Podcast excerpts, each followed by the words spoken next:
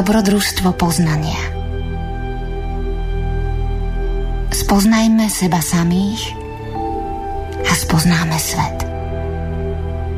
Zapáľme v sebe obetavú vôľu a vyvedie nás ako zlatá niť z labyrintu neslobody.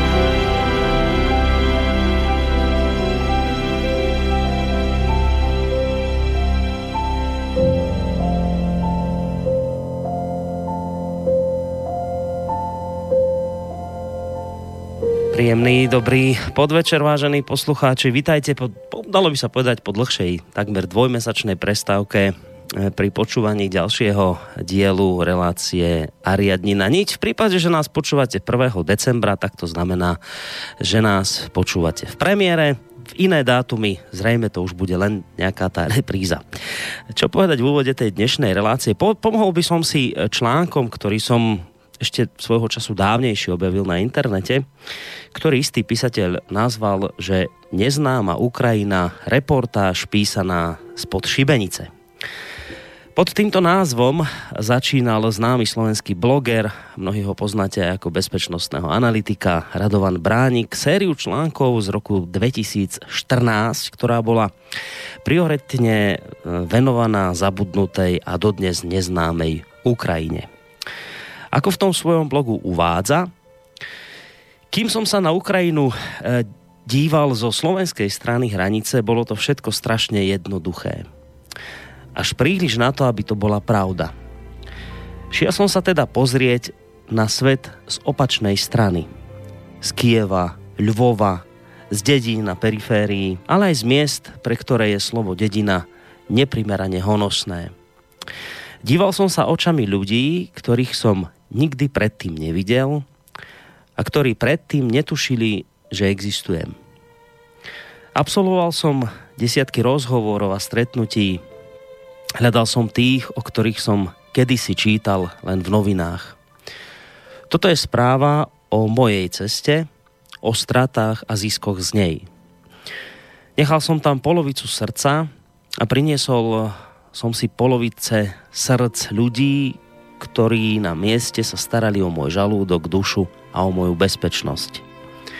Písal som pár metrov od šibenice, ktorú nosili bojovníci Majdanu a ukazovali ju príslušníkom Berkutu. Stratil som niekoľko silných presvedčení a aj zo pár nespochybniteľných právd. Bol som na love, stopoval antisemitizmus a hľadal neonacistov, no čo som vedel o svete z médií na našej strane hranice, mi ako vysvetlenie už prestalo stačiť. Nož vážení poslucháči, treba si naozaj úprimne položiť otázku, čo my vlastne v skutočnosti o Ukrajine vieme. O tej Ukrajine, ktorá sa dnes tak často skloňuje vo všetkých možných pádoch. Čo vieme okrem útržkovitých informácií o napätej situácii na východe tejto krajiny? Myslím, že veľa toho nie je. A to napriek tomu, že ide v prípade Ukrajiny o nášho najväčšieho suseda, aj keď s najkračou hranicou. Nevieme veľa nielen o súčasnej Ukrajine, ale ani o kľukatých a často dramatických dejinách nášho východného suseda. Portál Pravda v tejto súvislosti pripomína, že dejiny Ukrajiny a jej jednotlivých častí sa neprestajne skresľovali, ideologicky prepisovali, ale aj zamlčiavali. Dodnes sú plné bielých miest, už aj preto, že jej územie si medzi sebou delili mocne, mocnejší susedia a Ukrajincom diktovali svoju vôľu. To prečo v úvode e, dnešnej relácie Ariadni na niť hovorím práve o Ukrajine, má, vážení posluchači, svoj konkrétny dôvod. Totiž to práve tejto téme bude venovaný nie len ten dnešný, ale potom aj ten následujúci diel, s ktorým sa vám prihlásime zrejme potom až už v novom roku. A najzaujímavejšie na tom celom je ten fakt, že všetky informácie, ktoré u nás k tejto téme odznejú, budú ako sa hovorí z prvej ruky. Teda žiadne sprostredkované informácie, ale osobné skúsenosti tak, ako o nich hovorí už spomínaný Radovan Bránik, ktorý sa svojho času osobne vybral na Ukrajinu. Chcel ju zažiť na vlastnej koži a nie dať na reči ľudí. No a v podstate v šľapajách, dalo by sa povedať, Radovana Bránika, išiel aj hlavný protagonista tejto relácie, ktorý by už v tejto chvíli mal byť v našom bratislavskom štúdiu, pretože ak všetko funguje, tak by sme sa mali počuť so sofiológom, so sofiológom Emilom Pálešom. Takže Emil, vitaj po také, dalo by sa povedať, dlhšej prestávke opäť v našom vysielaní. Príjemný dobrý podvečer ti prajem. Ďakujem. Pekný večer prajem všetkým. Ďakujeme veľmi pekne. No a samozrejme príjemný podvečer prajeme vám, vážení poslucháči, ktorí ste si opäť našli čas na naše vysielanie a špeciálne teda na reláciu Ariadni na niť. Vy, ktorí už teda pravidelne túto reláciu počúvate, viete, že nás čakajú najbližšie 3 hodiny nielen rozprávanie, ale aj nejaká tá hudba. Dnes budeme hrať tematicky, dokonca dnes je hudobný dramaturg e, Emil Páleš. No ale čo je dôležité povedať ešte predtým, ako, ako vlastne dáme Emilovi slovo a vôbec priblíži nám tú našu dnešnú tému, e, Chcem povedať, že samozrejme tak ako vždy, ak budete cítiť potrebu Emila sa niečo k téme, o ktorej bude rozprávať, opýtať, e, ak budete takúto potrebu mať, alebo pr- napríklad vyjadriť aj nejaký názor možno k tomu, čo budete počuť, tak e, môžete písať maily na adresu studio zavináč slobodnyvysielac.sk E, potom v tej, v tej záverečnej časti relácie aj ak bude nejaký ten telefon, môžeme zodvihnúť číslo 048 381 0101. No a tretia možnosť, ako sa zapojiť do tejto diskusie, je, že nám napíšete cez našu internetovú stránku, keď si kliknete na zelené tlačítko otázka do štúdia. Spolu s Emilom Pálešom vám nerušené počúvanie praje z Bratislavského štúdia aj Martin Bavolár, ktorý to tam všetko e, technicky zabezpečuje, takže príjemný dobrý večer Martin aj tebe.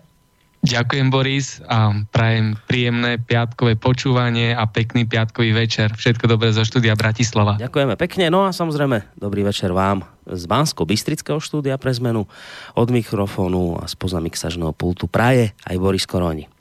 Uh, Takže dnes to bude, vážení poslucháči, o Ukrajine, o, o ceste, ktorú tam vlastne Emil Páleš absolvoval, o jeho zážitkoch, ktoré tam zažil a o, o skúsenostiach, ktoré si e, z tejto krajiny priniesol. Mm, taká úplne základná, ale veľmi dôležitá otázka, ktorej sa asi Emil nedá vyhnúť, je tá, že ako vlastne k tej ceste na Ukrajinu u teba došlo? To si šiel tak nejak po vlastnej linke, z vlastného rozhodnutia, alebo nejaké pracovné veci si tam mal? Ako k tomu došlo a kedy vlastne? No hneď poviem, ja som chcel povedať, že táto relácia je, je úplne výnimočná pre mňa, ale dôvod je osobný a ten je utajený. A takže nám ho neprezradíš. Miesto toho tajného dôvodu povieme verejne, že je to preto, že to je 70. a riadni na niť. Čo je okrúhle číslo, podľa, podľa Babylončanov úplne okrúhle. Sedmička. Aha. Dobre, takže skutočný dôvod sa nedozvieme, ale aj tento, aj tento záložný bol dobrý, aj tento záložný obstojí. Dlhý dôvod pre verejnosť a ten pravý dôvod sa utají. Dobre, nevadí. Berieme. No, ako to vyzeralo s tou cestou teda? Ako si sa tam Emil vlastne dostal na tú Ukrajinu? Lebo je to síce náš sused, ale zas, vieš, tak nejak veľa ľudí tam nechodí a zvláštne teraz, keď je to tam také nejaké všelijaké bezpečnostne nie je zrovna najlepšie, tak ako toto vlastne sa celé nejak udialo u teba, že, že Ukrajina? No ja rád chodím práve tam, kde veľa ľudí nechodí, aj, aj, aj myšlienkovo. Udialo sa to tak, že my sme už pred 7 rokmi, už som mal preloženú tú moju malú knižku 7 archanielov do ruštiny. Toto bola veľká práca, to proste sme rok sa s tým to prekladateľka Ruska a tak ďalej, aj tak som to dokončoval s priateľmi vlastne veľmi dlho so Sergejom z Kieva. No ale potom to bolo také ťažké tým, že vlastne medzi nami je tá nová, nová železná opona alebo nejaká uh, tak hm, najprv som dopravu riešil, potom byrokraciu, potom oni si netrúfali a v Petrohrade sme to chceli, potom znova, že v Kieve, potom vypukla vojna, tak než sa zase vzpamätali, tak proste 7 rokov som mal v šuflíku ruský preklad a teraz tento rok konečne to vytlačili. Mm. Vyšla v ruštine to malé, malé zhrnutie angelológie, tak pri tej príležitosti sme si povedali, že nejakú cestu prednáškovú no, treba urobiť ako o knižke. Ja som teda zvedavý, že ako to príjmu, ja som presvedčený, že tam majú dopredu som mal pocit, že budú mať iný vzťah k tomu, No, jednak hm, ako rozumejú tej obraznosti, jednak oni majú v kostoloch všetkých sedem archanielov, nie ako my, že zostali už iba niektorí. Mm-hmm. A aj to tak vyzerá na začiatku, že tam reakcie sú takého typu, že aj keď tu sa to niekomu sa to páči ľuďom, ale tam prídem a poviem, že ja keď som vašu knihu vzala do ruky, tak som len plakala a plakala a nemohla som prestať. Hm. A takto, že trošku také detské v tom je, ale oveľa také citovejšie, také... No a tak sme vlastne tí moji vydavatelia a priatelia tak zorganizovali takú cestu, mm-hmm. také malé turné, nakoniec zostali z toho tri mesta, z, to, z, to, z tých plánov všetkých. Kiev, Odesa a Dnepropetrovsk. A, hm. a, takže ja, ja by som vám proste porozprával nejaké moje také, čo si spomeniem, také tie momentky, také zážitky, že čo ako som pozoroval tú Ukrajinu. Mm. A z tých mojich zážitkov by som sa odrazil aj k takým tým, že si urobíme taký exkurs do, tých, do tej faktografie, aj do že geografia, demografia, náboženstvo, dej, dejiny Ukrajiny pre, prejdeme. Mm-hmm. O, nejak to takto spojím. Ja som samozrejme chcel aj rozumieť, že čo sa tam deje. Tiež som tu z, z, z domu pozoroval, rozmýšľal potom, keď som tam, si hovorím, tak veď s tými domácimi, oni budú vedieť, tak uh, môžem vám povedať, že ja vám poviem všetko možné dnes večer, ale že čo sa tam deje, to nevedia ani domáci. Som dojem, že nikto z nich tomu nerozumie. Mm. Tak nejako v skutočnosti, že to je príliš zložité, je tam veľmi veľa tých faktorov. Mm. No, toto sa chcem ešte, ešte spýtať. Ja som zámerne teda začal tú reláciu Radovanom Bránikom, ktorý takto ako ty sa vlastne vybral. Isté z iného dôvodu, ale tiež osobne to chcel zažiť. A on vlastne hovorí, hovoril o tom, že z domu sa mu to všetko zdalo také veľmi jednoduché, ale keď zažil tú Ukrajinu na vlastnej koži, tak e, hovorí, že stratil som niekoľko silných presvedčení aj zo pár nespochybniteľných práv, ktoré som dovtedy mal. No a hlavne hovorí, že to, čo som vedel o Ukrajine z médií, už ako po jej návšteve zrazu prestalo stačiť. Čiže on ako naznačuje, že ten, ten osobný kontakt s Ukrajinou ho, as, tak som to aspoň ja pochopil, že ho zmenil. Akoby je to, že to je diametrálne iné, keď to zažiješ na vlastnej koži, ako keď to, čo je, že to sleduješ len z, z domu.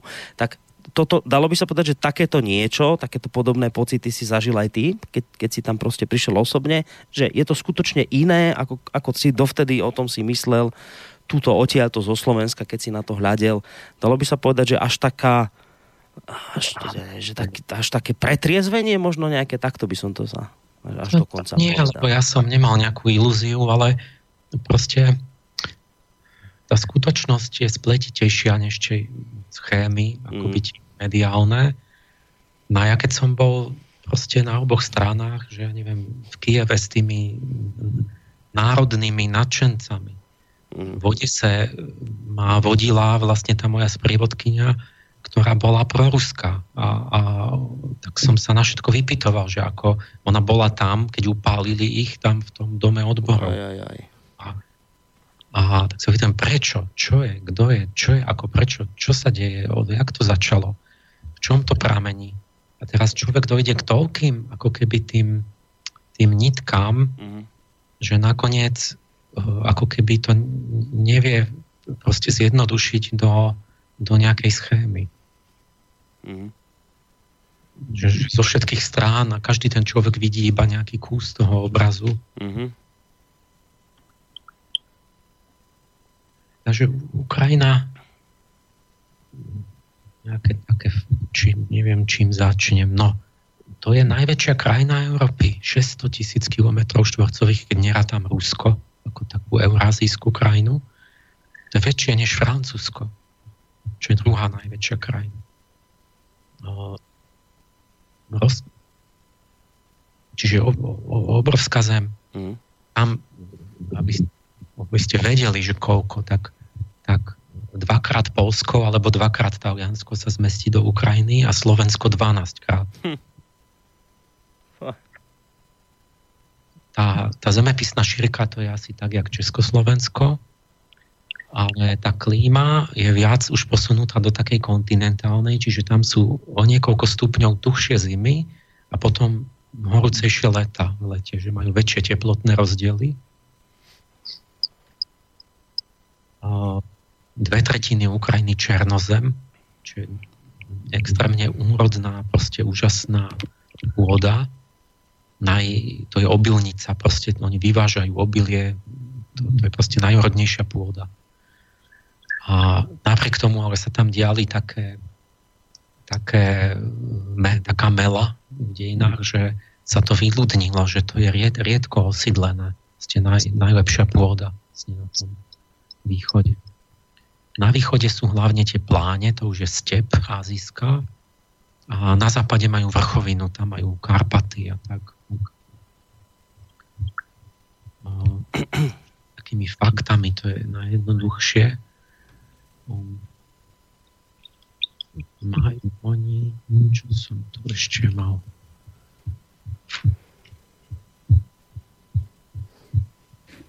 Oh, veriaci, to je dve tretiny sú ortodoxní, na východe sú nejakí gréko-katolíci, to poviem prečo, teda na, na západe, tuto, tuto pri nás. Hmm. Na, výcho- na východe pravoslávny, nie? O, áno, na, na západe som chcel povedať, že tam sú gréko-katolíci. No, na západe. 6%, to, to sú títo akože blízko v tých Karpatoch. Hmm. Um, koľko, počet ľudí, Kiev, obrovské mesto, tam má žiť 3 milióny ľudí, ale je ich tam 5 miliónov v skutočnosti. Čiže to je celé Slovensko v hlavnom meste Ukrajiny. A Ukrajincov bolo 52 miliónov v čase, keď sa rozpadal sovietský zväz, teraz ich je 42 miliónov. 10 miliónov ľudí je preč. Čiže nejaká šestina Ukrajincov zmizla za jednu generáciu.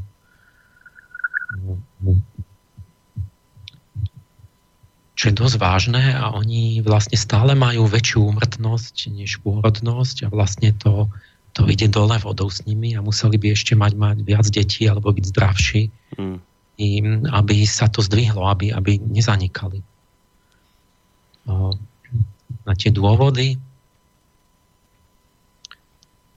dôvody toho, toto bol jeden ten môj zážitok, že keď som videl tých ľudí v metre, alebo takto, tak tí mladí ľudia, takí zdraví, takí pekní, veľmi, takí, čo už tí starší, tak takí, ako keby boli viacej takí zrobení, alebo takí unavení tým životom, že v porovnaní s tou západnou nejakým s nami, že majú asi ťažší život a nejaké horšie podmienky, tak sa aj menej dožívajú a je to vlastne jednak ekonomickým prepadom, že tam bola veľká bieda po tom rozpade ako sovietskom, ale aj horšia stráva a, a, a nejaké ekologické horšie podmienky.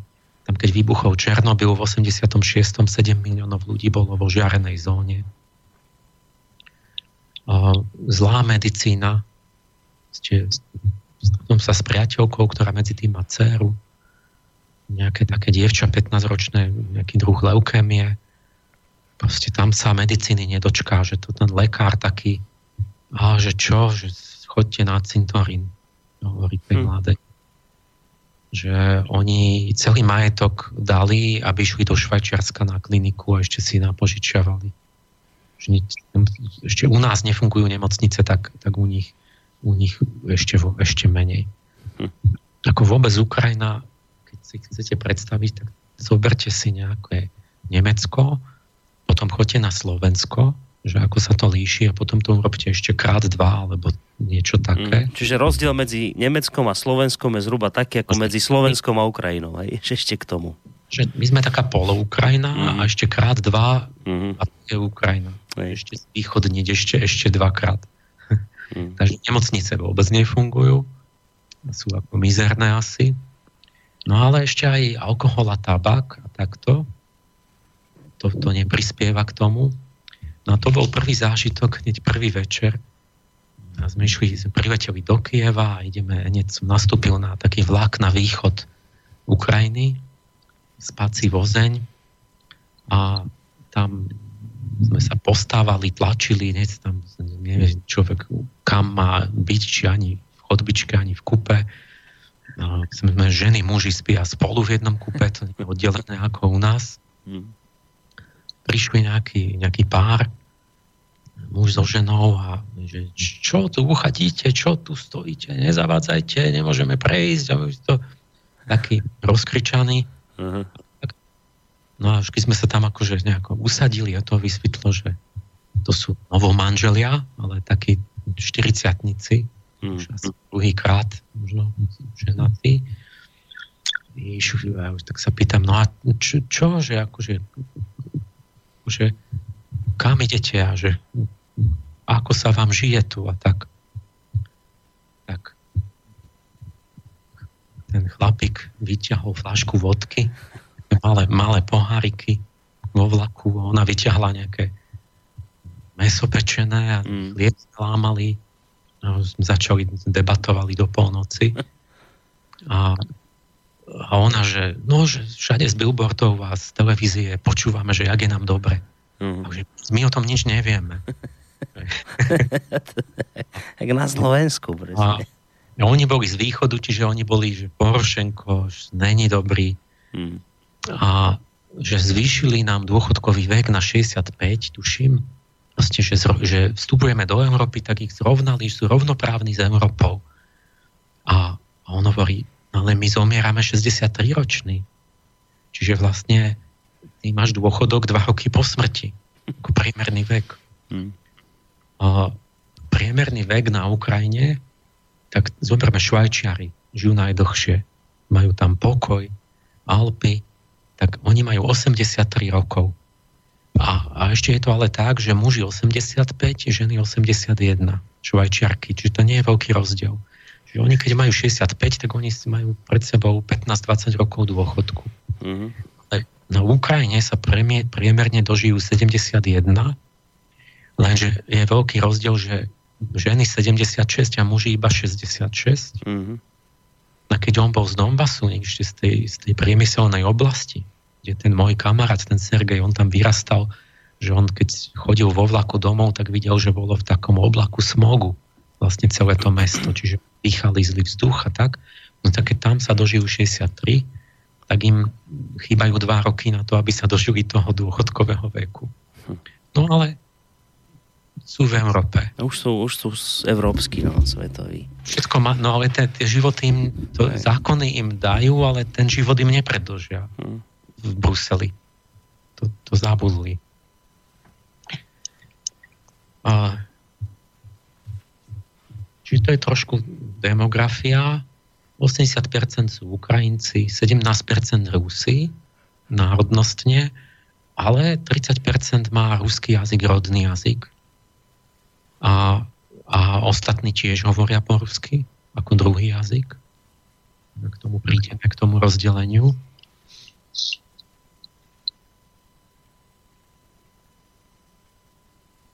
No a v tom je potom, to je jedna z tých príčin vlastne toho rozkolu, že bol ten jazyk. Ešte je to tak, že, že mesta, tí, tí Rusi boli akože taký, ten Rusi znamená mesto, priemysel, pokrok Ukrajinci to bola ten vidiek mm. a západ Ukrajiny.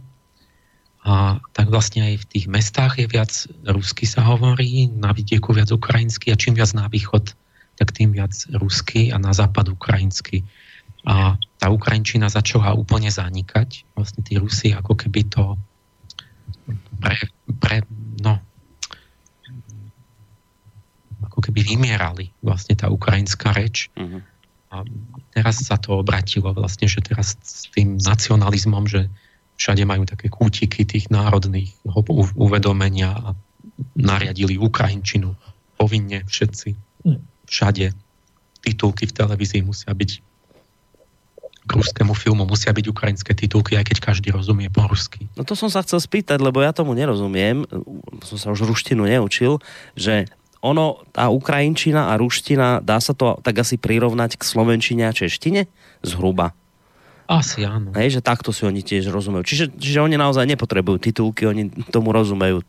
Ale... Také si, alebo nejak mm, mm. slovenčina, polština. Samozrejme, ale oni nie len preto, ale to preto, že sú, oni všetci mali, v podstate bola ruština taký oficiálny jazyk sovietský.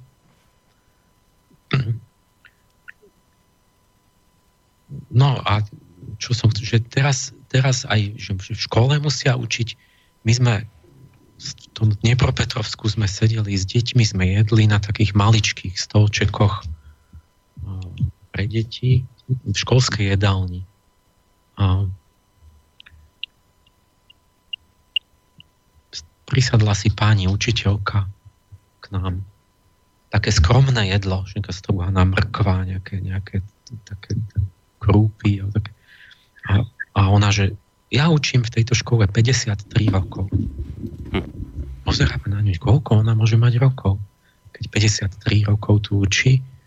A hovorí, že no, ja keď som bola mladé dievča, tak som hovorila po ukrajinsky. A donútili ma pod hrozbou, že musím po rusky hovoriť, hm. učiť a tak v škole. No tak dobre. Teraz som sa dožila zase prišiel príkaz hora, že nesmieme po rusky, ale musím učiť po ukrajinsky. ale ja som to už zabudla, čo mám robiť? Čiže ona, sa, ona za jeden život stihla tie dve zmeny tých kurzov, že najprv im zakazovali hovoriť po ukrajinsky a teraz ich nutia. Hovorí, že ja už som zabudla, ako som to rozprávala. Hmm. Po 50 rokoch. A to bolo tam na tej škole, kde ste mali prednášky s deťmi, áno?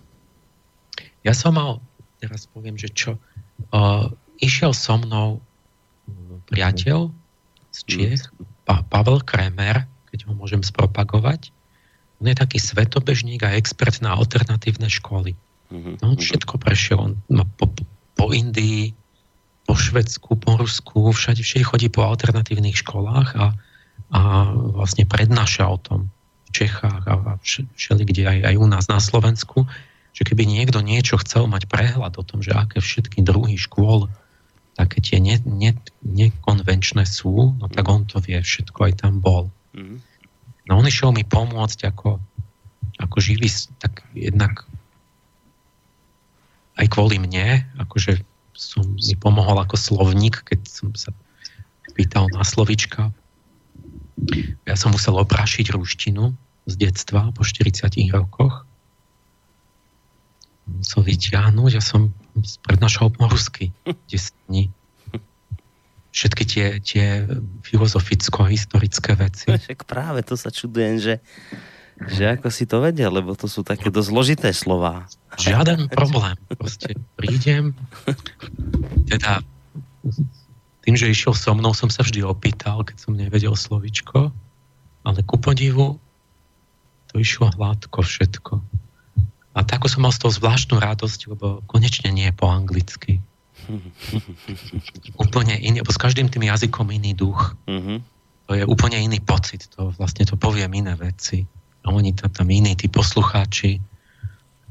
A proste v tom jazyku je niečo živé, tam celé tie konotácie tých slov, ten, ten spôsob, to je, to je, to, to je proste, preto sa hovorí, že koľko jazykov, toľkokrát si človek, lebo tam je vlastne celá tá kultúra skrytá v tom jazyku. To, to, sa, to, to nie je to isté. Mm.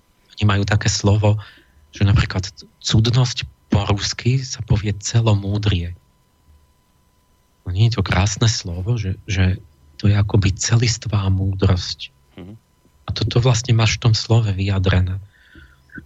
Tak toto bola...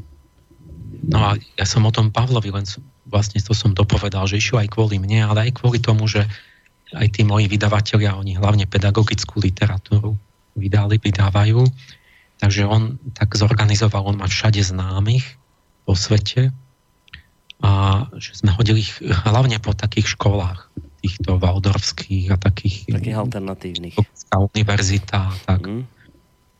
A tak som sa ocitol s ním, že on aj chcel ísť akože na takú inšpekciu, že pozerať, ako kto učí, tak som chodil s ním že do tých tried a základné školy. A tak to, to, to je sranda, že v jednej, v jednej triede deti taká beseda, tak, že čo o Slovensku, tak som ich naučil, že najslovenskejšie slovo vôbec je, vieš aké? Neviem, aké? To je slové. Aké? S- slové. A to čo je? No to je mláďatko sovičky. Je aj toto, sove. To je najslovenskejšie, lebo tam, je, tam sú tie dve jedinečné slovenské hlásky v krátkom slove, aj úlo, aj, aj to mm, prehlasované mm, A tak to, toto som naučil ako najdôležitejšie slovo detí na Ukrajine. a oni hneď povedali, že, že, že poznajú malé sovy, že u nich sa to volá, že sovenia. Mm-hmm. A sova. A to potom také, no oni majú taký, taký aj, no ne, nebudeme, sme hry tam hrali všeličo. V inej triede to bol, neviem, nejaký taký malý treťaci alebo čo a učiteľka, že náboženská výchova, práve nejaká, že Biblia v ráji. Adam, Eva, strom života, strom poznania, nakreslila na tabulu strom života zelený, vedľa strom poznania, tak, taký istý. Tak hneď hovorím, ne, to, to musíte inak kresliť. Ten strom života je úplne zelený, ale na tom strom, strom poznania kvitne. Viem, to nemáte celkom správne. Mm-hmm. Potom som mal prednášku o tom pre učiteľov, že prečo ten strom života majú kresliť tak, že on kvitne. Lebo to je vlastne ten rozdiel, že v tom strome života sú to čistý, čistý eterický princíp, to sú čisté životné sily. A to je ako keď je čistá zeleň, ktorá ešte není narušená ničím a, a ten strom poznania to sú práve tie vášne. To je to, čo vojde, tá, tá, tá astralita, ktorá keď vojde, tak začne byť farebné a kvitnúť a tak. Takže ne, nemala to dobre, mm-hmm. ten strom. Tak som to vykladal, tak som kvôli tomu obrázku pre tie malé deti som vyložil celú tú evolúciu akoby vo zverokruhu, že kedy v ktorom období, že ako v drubohorách sa odohral ten pád, že kedy to ten, kedy to bolo. Že, to si tým malým deťom prednášal tieto? Áno, že vo, vo, vo veku váh, v geologickom veku, nie deťom, učiteľom, ja že ako tak, to majú no. učiť. Mm-hmm. Tak, tak vtedy vlastne, keď všetko začalo kvitnúť a spievať a mať farebné perá, tak to vlastne bol ten moment, kedy sme stratili kedy, kedy sa rozdelili, akoby zvýraznil sa pohlavný dimorfizmus, to dvojtvárnosť medzi samcom a samicou a vtedy sme prišli o tie rebra, ktoré Boh zobral Adamovi. Potom, no ale tak aj som prednášal pedagógom na univerzite a, a buď učiteľské kružky, alebo tým, alebo tým deťom, takým od 10, 10 9, 10 až pod 18-19 ročných. Mm.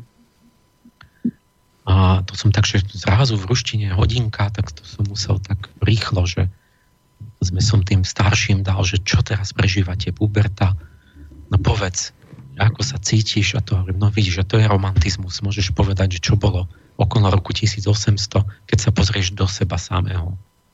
A tak sme prešli pár tých období, že mm. svetenstvo, baroko, to, čo oni už prežili, že detstvo, školský vek, dospievanie, takže ako, ako môžu pochopiť tú epochu celú zvnútra, zo seba, že čo prežívajú v sebe. A celkom pekné deti, proste také vnímavé, zaujíma ich to, nie sú také preťažené proste tými, tým informačným návalom, proste v tom Dnepropetrovsku, akože sami sa vychytili chalani, tak, taký mikrobus a urobili mi výlet teda spolu s, s tým kamarátom, že ukázali nám tam, čo tam majú. Taký dojem, že pekné deti, že niečo také zdravé, normálne ešte. Mm. Keď si ich predstavím, keď, keď si predstavím nejak v duchu nejaké anglickú mládež, tak ja neviem prečo, ale mi vyvstanú také, že majú tie tie železné všelijaké cvoky v nose a v uchu a, a repujú a neviem čo, že taká nejaká dekadencia proste ma napadne. Mm-hmm. A pritom to je zaujímavá vec, že tam, tam na západe sa žije lepšie a na Ukrajine to je ťažšie, ale ako keby, ako keby to bolo naopak, že tam mám pocit, že nejaká tá, ten nihilizmus vchádza do tej mládeže z nejakého duševného dôvodu že na tej Ukrajine, že aj keď sú ťažšie podmienky, že tam niečo také, také ten, nejaká taká zdravá viera v tú budúcnosť, alebo niečo tam je ešte také klasické. Napríklad genderové stereotypy klasické. Rola muža, ženy, mm. starí rodičia ešte vychovávajú a tak, že není tam už tá, tá úplne atomizovaná rodina, že, že my už smerujeme k tomu, že pomaly sirota bude úplná rodina podľa ľudskoprávnych tých teoretikov. Keď jeden rodič s dieťačom je úplná rodina, tak ďalší krok je, že tá, tá, tá, to dieťa samo bude úplná rodina bez rodičov. No a musím ale povedať, že vrchol mojej prednáškovej cesty za, za vrchol absolútny pokladám, keď som bol v štvrtej triede u detí. Hmm. Perziu starú sme vošli ideme ako len si sadnúť do lavice. Mm-hmm. Videl som tam, že boh, boh slnka na tabuli a hovorím, že, že, že toto je síce boh slnka, ale že to nie je perský, ten Ahura Mazda, ale že to je ešte šamaš mezopotámsky, to je o tisíc rokov skôr, mimo. A ona potom videla, že niečo viem o tom, mm-hmm. no ona ti ma vyvolala. Tá učiteľka, čo tam hej, bola. Že však, však poďte vy, však no. o tej verzii povedať. Mm-hmm. A náhle som bol vyvolaný v štvrtej triede, že po rusky mám vyložiť štvrtákom, malým. verziu. No. Čom na východnej Ukrajine. No, no. A tak vôbec žiaden problém. Proste v tej chvíli ma napadlo, že čo? A také pekné som im povedal po rusky, že krátke, ale hovorím, sa dívam na nich, že to máte tak, že Zárad už tražil pred 3000 rokmi tu bol. A že čo, čo, čo, čo chce Zárad Huštra povedať im, vlastne deťom, že čo učil. Že sú tu sily svetla a tmy, dobrá a zla. Že na slnku je, sú múdre bytosti, ktoré nám ktoré všetko akoby uzdravujú a liečia, čo je zelené, čo je zdravé, čo je akoby, a, a potom sú to tie temné sily, ktoré robia všetko, čo zomiera, čo je choré, čo je skrivené. Že tieto dve sily bojujú. Ale, ale tie, tie múdre bytosti zo slnka nám dali slobodnú vôľu a tie sily dobrá a zlá sú v rovnováhe kozmickej a závisí od rozhodnutia každého vášho srdca, že na ktorú stranu sa priklonia misky váh. Mm. Že toto nám chcel Zoroaster povedať, že môžeme byť spojencami svetla alebo spojencami tmy. No a to tam tie deti ešte 10-ročné to počúvajú, tam ešte nemajú to taký ten kritický, ten, ten tak to tak príjmajú, tak to sa mi zdá najlepší moment tam z toho.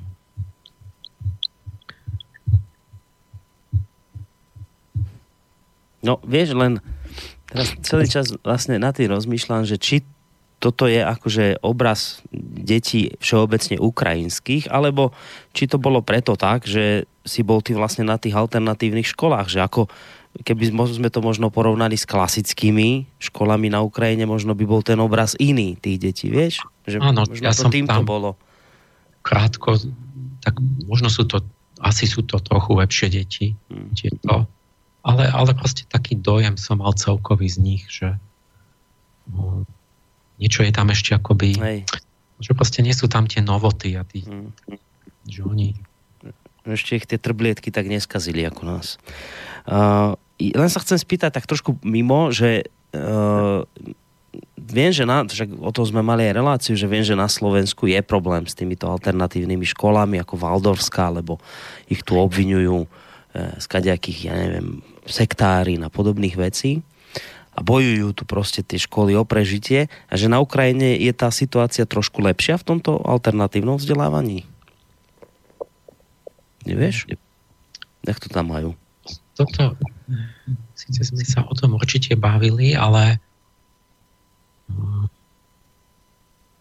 nie, neviem, či to teraz, teraz si to neviem posúdiť. Mm. Lebo v Čechách majú veľkú voľnosť, oni tam už majú stovky lesných škôlok, aj ten Baldorf všetko. U nás je to také zbrzdené hmm. a u nich ne, neviem presne tú históriu. Hej. Dobre, že či robia nejaké prekažky alebo nie. Mali tiež tam, poďme, od štátu budovu, alebo takto. Ale neviem, že či majú, mm-hmm. či, či, to, či tá církev im niečo na to hovorí, alebo nie. Práve, že mňa to tak trošku zaskočilo, že vôbec také niečo tam majú, aby som povedal, že že tá, či už teda grécko-katolícka, alebo tá pravoslavná církev, že ona je taká dosť konzervatívna, tak som si skôr myslel, že bude bojovať proti vzniku takýchto škôl. Tak ma to akože trošku aj pozitívne prekvapilo, že, že vlastne aj na Ukrajine majú takéto alternatívne formy školstva. Lebo aj tí Nemci tam chodia, akože ich tam vzdelávať a takto, že nejaká pomoc. Mm. A v tom ten Dniepropetrovsk, to to je také mesto, milión ľudí, taká metropola v tej východnej časti. To bol Jekaterino-Slavl, tá Katarína Veľká to založila a stával to Potemkin. Ten mal obrovské plány, že čo tam všetko má stáť a potom vlastne to tam nebolo nakoniec. Ale potom to premenovali na Dnepropetrovsk a teraz sa to volá Dnipro. Mm-hmm. No a to, to, ti bolo za, to ti bolo tzv. zakrytý gorod. Uzavreté mesto. Skryté mesto. Hm. A, pretože tam, a Angličania to volali, že raketové mesto. Lebo tam vyrábali tie balistické rakety sovietské, takže to bolo strategické. No a to bolo tak, že to bolo nejaký ostnatý drôt, proste bolo to menej uzavretá oblasť, tam nemohol nikto von ani dnu, iba na pas a priepustku a tak, že to, to musel mať, keď niekto tam sa chcel pristahovať, musel mať previerky mm-hmm. a, a tak. A, na, a teraz ale to, ne, to potom ne, nemohlo byť ani na mapách to mesto. Tam, predstav že máš miliónové mesto, hm. nie je na mape. A nemôže byť ani v cestovnom poriadku vlakovom. Hm.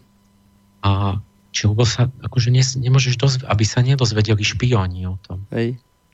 Tak že čo urobíš, keď či niekto, že vycestuje z nejakého dôvodu a chce sa vrátiť domov, jak sa tam dostaneš? A Chápeš? No. To ti mi tí chalani tam vy, vyprávali, že, že to sa mi zdalo zábavné veľmi, že, že vlastne ty si keď si si chcel kúpiť, chcel ísť domov a mal si si kúpiť lístok, tak si nemohol povedať, že chceš to Dniepropetrovska, lebo to mesto neexistuje. No, no. A musel si vedieť tajné kódové slovo a vypýtal si si lístok do Krasnoarmíska. Mm-hmm. A to bolo akože krycie meno a, a dali ti lístok do, do Krasnoarmíska, ale ty si vedel, že ten vlak sa ocitne. Uh-huh, v Dniepropetrovsku. Ísť, ale špiona to mohlo zmiasť. Mm-hmm. No.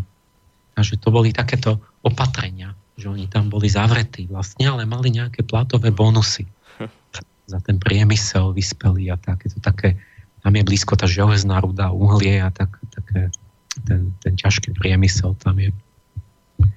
No ale okrem toho sa tam narodila Jelena Petrovna Blavacka v tom Dnepri. Tam má múzeum, lebo tam je dom jej detka, kde ona vyrastala, tak sme išli do múzea. A do múzea Blavackej. Mm. Čiže to je náhoda, že zakladateľka teozofie tam sa vydala za, za ona, ona bola vlastne nemecká šlachtičná von Hahn a vydala sa za nejakého ruského plukovníka mali takú zvláštnu rodinu osvietenú, že matka, taká spisovateľka, nezávislá, nejaká ruská Žorž Sandová, e, babička botanička, vedkynia, e, u detka našla nejaké alchymické a magické knihy a, a mala také tiež také nadprirodzené akože schopnosti, že jasnovidná a duchov mŕtvych až priatkov v lese a takéto. Takže tak, tak zvláštne dieťa, akoby, že taká, taká vzdelaná ako žena s takýmito akože mimozmyslovými tými. Potom 17-ročnú ju vydali, ale to, to nejak nechcelo. Takže ona ušla hneď nejak z tej zo svadby a cestovala proste po svete dlhé roky. Tvrdila, že bola v Tibete, v Káhire založila nejakú spoločnosť duchovnovednú a potom v Londýne tam stretla nejakých tých, tých duchovných majstrov. Akoby, no, čo s ňou nejak ju vybrali alebo ju viedli nejako, nejako duchovne. A v New Yorku potom v 1875 založila teozofickú spoločnosť. A, a vlastne taká osobnosť, že nie je jasné, že či... Lebo na jednej strane polke ľudí sa zdá, že ona v podstate si niečo vymýšľala a že tam sa podvádzalo, že keď je nadprirodzené javy a médiá a, a materializácie. Na druhej strane bola charizmatická a inšpirovala veľa ľudí. A to napísala však aj dielo veľké, lebo proste ako urobila takú syntézu, snažila sa spojiť východ, západ, nájsť akoby to jadro, ako keby spoločné jadro všetkých náboženstiev, spojiť vedu s, s, s náboženstvom, ako to bol rozikruciánsky program, v podstate starý. No a jak to teda bolo s Blavackou? Zaujímavé je, že, že aj keď nie je jasné, že čo bolo do akej miery, že to je pravda, nie je pravda. A, takže inšpirovala a vlastne podnetila proste hnutia, z ktorého sa odvíja no, napríklad aj antropozofia. No, vlastne sa odvinula odtiaľ, od tej teozofie. A, a mnohí potom veľmi vzdelaní aj vedci, aj umelci a takíto, že boli inšpirovaní tým, hoci ona bola nejaká e, námesačná žena. Mm-hmm. Možno iba taká, nejaké médium, alebo čo, kto vie čo. A to, toto je taká vec, že, že proste tá pravda je niekde medzi, že ona vlastne ako keby to, čo určite urobila, že ona vycítila a vystihla a reagovala na nejakú hlbokú potrebu tej doby, koncom 19. storočia, že ľudia hľadali nejakú živú vodu pre dušu, nejakú oázu na tých vyprahnutých pláňach vedeckého racionalizmu, kde už všetko sa zdálo, to bol vrchol vtedy, že už náboženstvo že úplne zanikne, že všetko budú, všade sú iba atómy, lietajú vo vzduchoprázdne a inak není nič. Mm-hmm. Že to bol taký obraz sveta, vlastne taký mŕtvy, že to sa nedalo vydržať. A vlastne súčasne v tej chvíli začína Michaelské obdobie, keď ona zakladá tú spoločnosť a akoby ten Michael presne inšpiroval, že to chcel od nás a ona na to v každom prípade reagovala nejakým spôsobom. Nejak tak intuitívne, podvedome. Hej? No, a, a dala do pohybu aj ľudí, ktorí boli intelektuáli. Mm-hmm. Čiže tam, tam má múzeum veľmi skromné, v podstate len fotky, viac menej tam nič nezostalo. Ja som sa chcel predstaviť, ale zistil som, že ma poznajú. Áno, naozaj. Čo, vážne? No áno, lebo povedal, že my hľadáme takých, čo v duchu Blavackej, že sa snažia spojiť vedu a náboženstvo. No tých nie je až tak veľa. No tak boli šokovaní, keď ťa tam zbadali, predpokladám. Čo? No, že priznaj. No, tak neviem, či už šokovaný. Tam len niekto bol z tej spoločnosti, tak náhodou. A čo ešte poviem pred pesničkou? Jazyko, čo, jazyková akoby taká spoločenstvo, to je zaujímavá vec, že my, my len, če, len Češi, Slováci a Ukrajinci majú spoločné v jazyku to, že my hovoríme H namiesto G. Si to uvedomte, že Poliaci, Rusi, Juhoslovania majú G. Aj, aj, ja som vedel, že Rusi tak majú, a to majú aj, aj, aj Polia. Ani Poliaci nevedia H povedať? Neviem, či majú nejaké H, ale, ale že všade majú G, kde my máme H. Je tak, že akože možno vedia povedať, ale že namiesto nášho H hovoria G. A rozumiem. Proste, a to je tým, že pôvodne v tej praslovančine všet, tam boli všade G. A, ale v 13. storočí z nejakých záhadných dôvodov sa to G posúvalo na, na H. Takže z, z guby bola huba a, a tak. A a to, to, to, to zastihlo Čechov, Slovakov a Ukrajincov. Niečo sme mali spoločné, nejaký, nejaký duch. Mm-hmm. Ale to je záhada. To by, to by lingvisti nevedeli asi ani povedať, že, že prečo sa dejú tie hláskové posuny. To je, to, to, to, nie, že by, to, to, to som nikdy nepočul vysvetlenie veľmi, lebo však keď sa to mohlo u nás meniť, tak sa to mohlo aj u Poliakov, alebo čo. Takže ten dôvod nepoznáme dodnes, že, že čo, kvôli čomu sa toto udialo, len vieme, že je to výnimočné u nás, u Čechov a u, a u Ukrajincov. No, oni sa stále dejú nejaké posuny v nejakej dobe niekde, od niekaďal niekam, v nejakých jazykoch a to sa mi zdá veľmi záhadné a tento sa udial tu s týmito tromi národmi a tým sme sa odlišili. Mm. za tým, ako keby to je taká, to by bolo, to je veľmi pekná vec, ktorú sa raz chystám, že z hľadiska angelológie pozrieť, lebo to je niečo také veľmi duševné, že prečo má človek chuť vysloviť inak nejaké, nejaké, nejaké hlásky, meniť na nejakú inú, že v tom je niečo, nejaká tá, tá nálada, nejaké, nejaké duševné také nastrojenie. Mm-hmm. Že... To možno vypátra, že aj dôvod, prečo sa nám teda to G zmenilo na H týmto trom národom, keď sa na to bližšie pozrieš.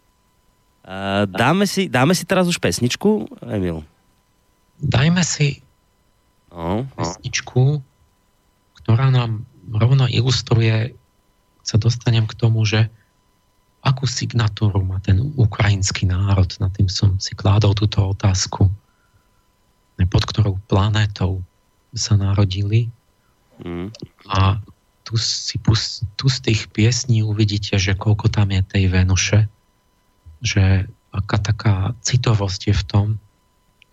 Takže si pustíme, o, je, to, je to prešovské duo Vyšívanka, ale spievajú ukrajinské balady. No a veľmi, veľmi podarená vec. Však nakoniec sami poslucháči posúdia, tak si to poďme vypočuť a po tej pesničke budeme teda pokračovať ďalej. Tak vyšívanka. Z večora temnенько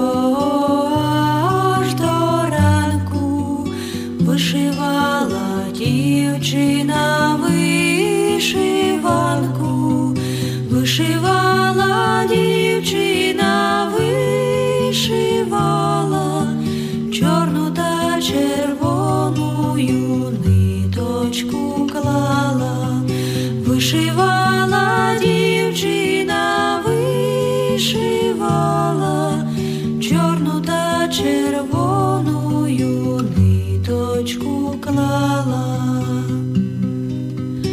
що та чорна ниточка розставання, а червона ниточка до кохання, що та чорна ниточка часто рвалась, а червона ниточка легко клалась, що та чорна ниточка часто рвалась червона ниточка клалась, ой піду в на гулянку, подарую милому вишиванку, серця мій соколику, чи не серця,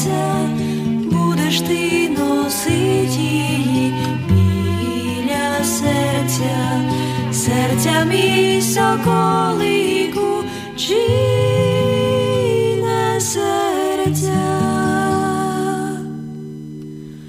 No tak myslím, že ste sami počuli, vážení poslucháči, že keď som rád, že podarená vec, tak skutočne bola. A my sme o tom aj nedávno diskutovali s jedným jedným pánom, ktorý viem, že chodí často do Ruska a do týchto, do týchto krajín a presne sme sa o tom bavili. Ako je to len možné, že, že v tých, tých ruských krajinách, rusky hovoriacich krajinách, Ukrajine sú schopní takéto pesničky zložiť ale keď ste ešte niekde na západ, do Ameriky, ja nie, do Francúzska, tak tam, tam to nie je možné. Tam, tam na, na niečo takéto skrátka nenarazíte. Ne, nejde to, nech by ste sa akokoľvek snažili. A to je možno aj taká otázka na teba. Ty možno, tá, tá, keď si rád, že tú signatúru si hľadal, v čom je vlastne ten, ten, ten ukrajinský národ taký iný, pod akou planétou sa akoby narodí, tak čím to je, že, že až z tej pesničky to bolo naozaj cítiť te, to, čím to je, že sú takíto? Možno z tej histórie niečo vytušíme, že prečo.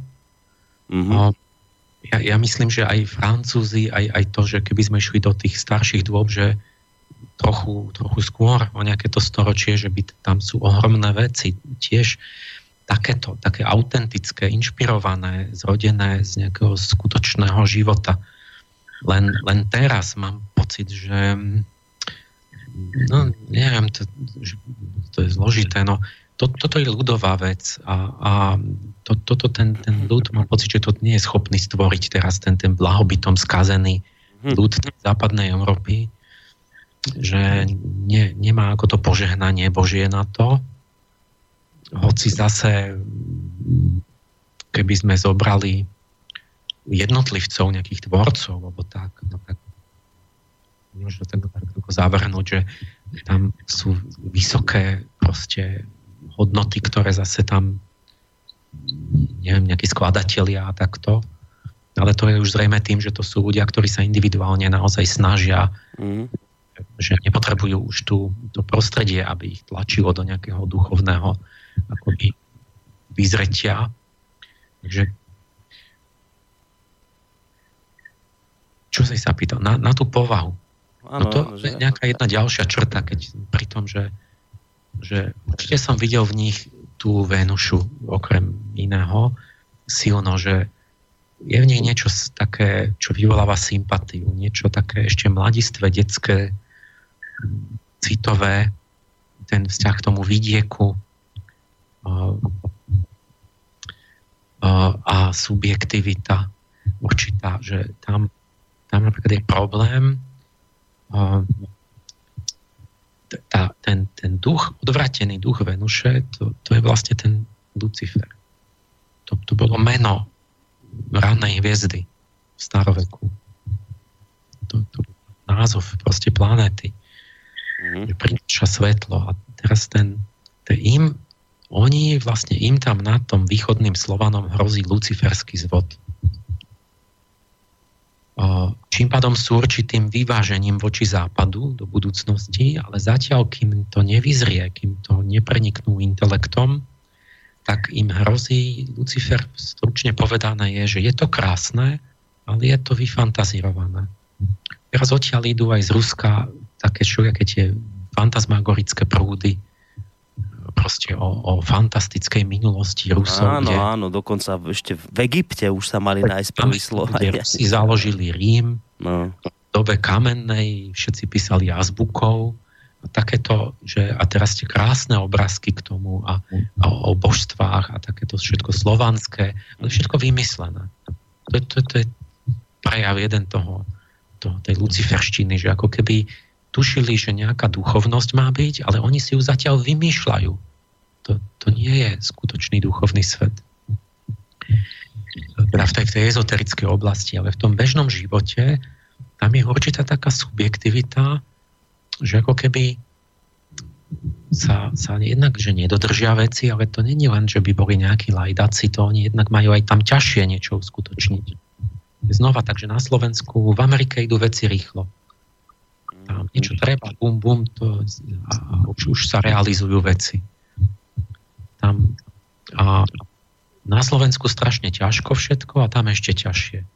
Takže to je celkovo tak, že oni zápasia s oveľa elementárnejšími tam ťažkosťami ako bieda a tak alebo nejaká infraštruktúra, alebo neviem, oni majú jedinú diálnicu z Charkova do Dnepru, tam 200 kilometrov napríklad. Ako, cesty. No ale, že tam je to tak, že, sa, že oni jeden z tých dôvodov, čo som hovoril, že, čo, že prečo, prečo oni sú na tom tak zle. Lebo keď povieš ek- ekonomický akoby stav, oni boli na tom dobre v rámci sovietského Ruska, teda relatívne, že bol vysoký priemysel a tak. A po tej, potom po tej nežnej revolúcii a oni, im padla ekonomika na, na 40% HDP. A polka ľudí pod hranicou biedy. Všetko sa rozpadlo, zbrojenie prestalo, to odzbrojili, zasluby, všetko z armádu zlikvidovali, teraz lutujú, že vlastne sa nevedeli brániť. A zrazu strašná bieda, hyperinflácia, tej hrivny. Preto aj to, to je jeden z tých dôvodov, aj prečo 10 miliónov ľudí akože nemali deti a, a tak, že, že v svojej ekonomickej situácii reformy zo západu prídu, ale nefungujú, proste sú nejak spomalené, zadrhávajú sa. My proste zo západu jednoducho nakopírujeme nejaký model, ako keby do, do, do tých slovanských krajín ale proste to, to je úplne, úplne neznalé, necitlivé, preto Rusi už to otočili a povedali si však my, my úplne tu všetci zomreme hladom, keď pôjdeme podľa amerických poradcov, tak preto sa Putin dostal k moci. No však to bolo vlastne za Jelcina, už, už, to, už to hrozilo pádom sovietského. Teda tiež všetko bolo zničené a on začal mm. zase budovať, lebo za Jelcina práve to išlo kúdnu. No. No a Ukrajinci tiež 90. roky boli divoké, chaotické, všetko sa zbedačilo úplne. A, a čo som chcel? Ja, tu, ja som no to, že tak... prečo, prečo, prečo ten prepad u nich, že prečo, čím je to spôsobené, že čím sa to stalo, to, to si kladol tú otázku, že ako je to odbočiť, že, že takú odbočku, že, že len mimochodom si všimnime, že, vy, že Slovania, východní Slovania nám vymierajú, že Bulharov bolo 10 miliónov, teraz ich je 7. Čiže vlastne to, koľko je, to je, to je 30% Bulharov zmizlo. za jednu generáciu. Kde sú? Buď sa vysťahovali a, a tam zostali, alebo, alebo nemajú deti, alebo, alebo umierajú skôr. My, my tu, keď z nejakého kriminálnika z Ugandy dovezieme na naše útraty, dáme mu byt a sociálne zabezpečenie a môže aj znásilňovať na ulici Nemky, keď povie, že je černoch a že je gay. Tak má, má výnimku.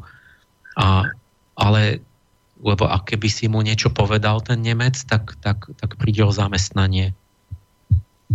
A napríklad ten, ten, ten manžel tej znásilnenej. Ale, ale to, že nám tu ako my, miznú Slovania, že, že vlastne štvrtina, štvrtina Ukrajincov a, a Bulharov je niekde už neexistujú v priebehu krátk jednej generácie, tak to, to nikto nevšíma. Že to ako není vôbec akoby nejaká taká pasívna genocída, že sa tu nasačkujú také reformy, že, že vlastne je úplný chaos. No, to, to je nejaká vonkajšia príčina. No ale mm. teraz som chcel tú vnútornú, že že prečo oni sa, jak môžu byť v takej biede, že ich, ich, ich príjem, akože produkt na hlavu je taký malý, že Moldavci a Ukrajinci majú najmenší príjem z, celého, z celej Európy oni majú trikrát menej peňazí, než my zarábajú hodnotu. A za nimi už je len Afrika, India, juhovýchodná Ázia, čo do HDP na hlavu. Mm-hmm. Oni, sú, oni za nimi už je iba ten, ten tretí svet.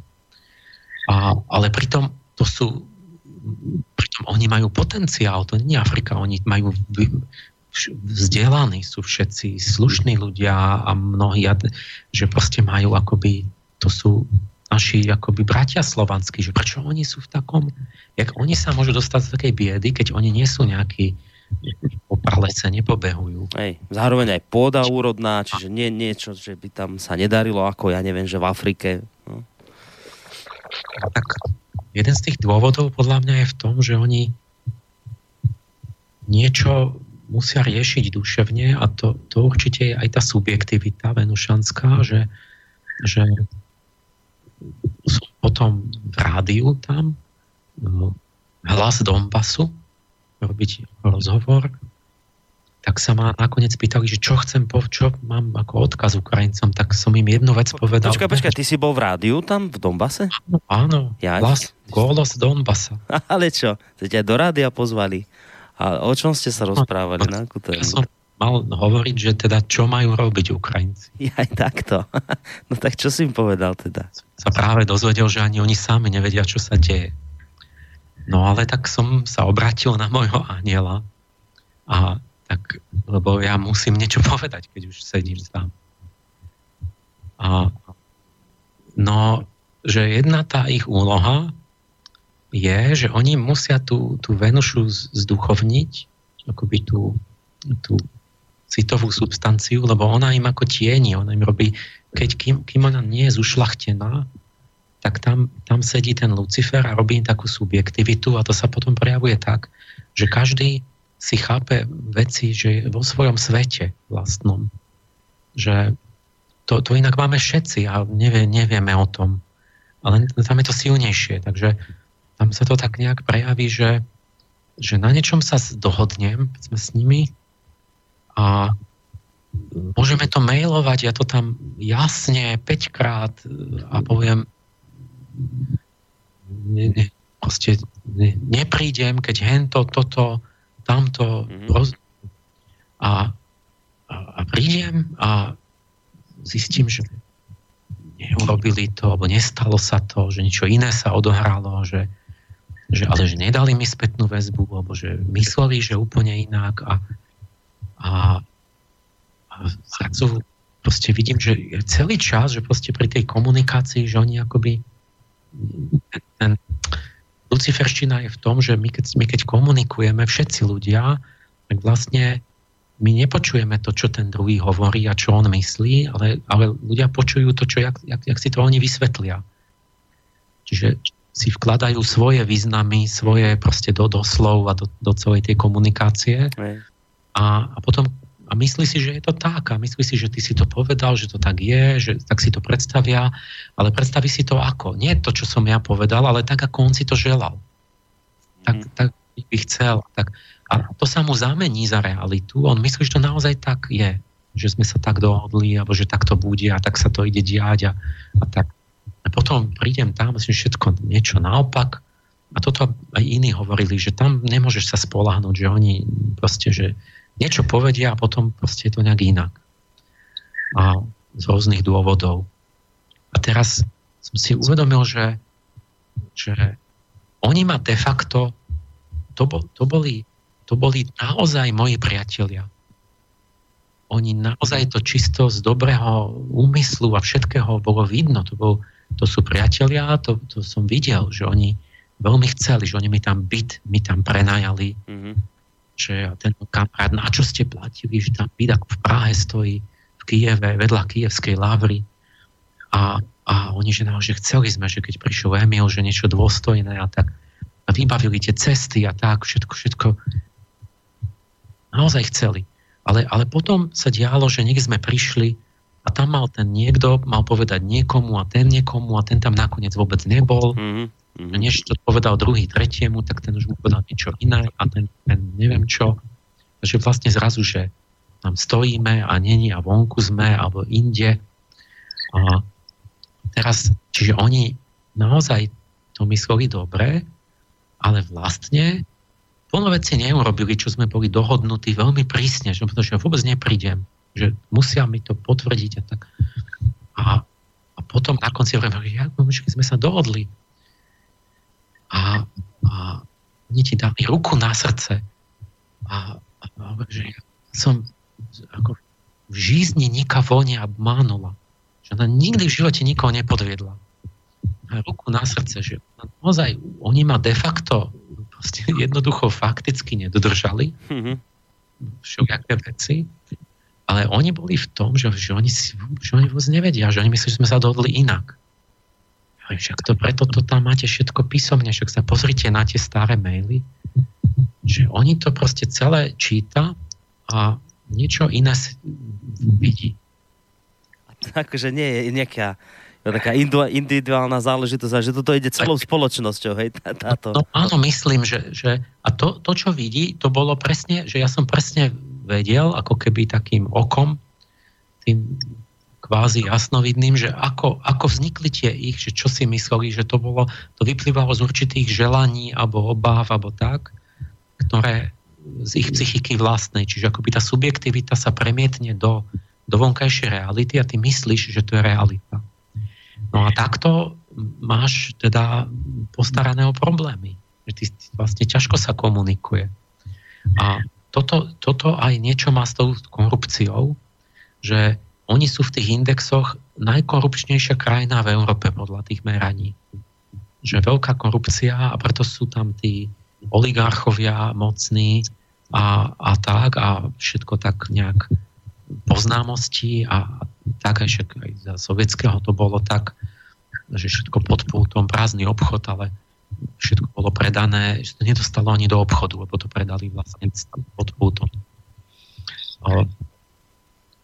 Čiže na jednej strane taká tá kamarátskosť, ale na druhej strane akoby ne, ne, nefungovali tie, tie obecné princípy, že, že byrokracia, úradníctvo, že to čo, to, čo má ten západ, že Nemci, že to je nejaký princíp, toto dodrž, tak tam je to nejak inak.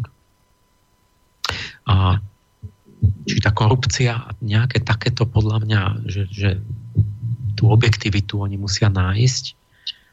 Iný kamarát, podnikateľ, čo tam išiel tam autom, povedal, že ja už tam v živote nepôjdem autom, lebo že zastavil ma policajt ukrajinský a hovorí nejakú, to už bolo dávnejšie, že 100 hrivien.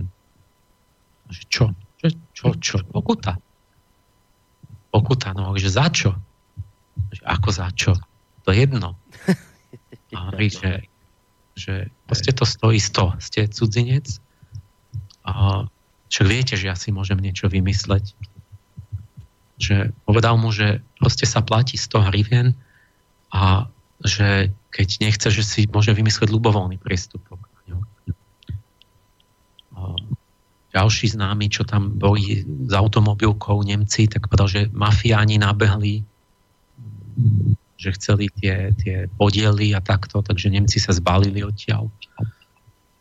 Lebo že buď nám budete platiť túto, tamto, toto, alebo že krk podrežeme a takéto.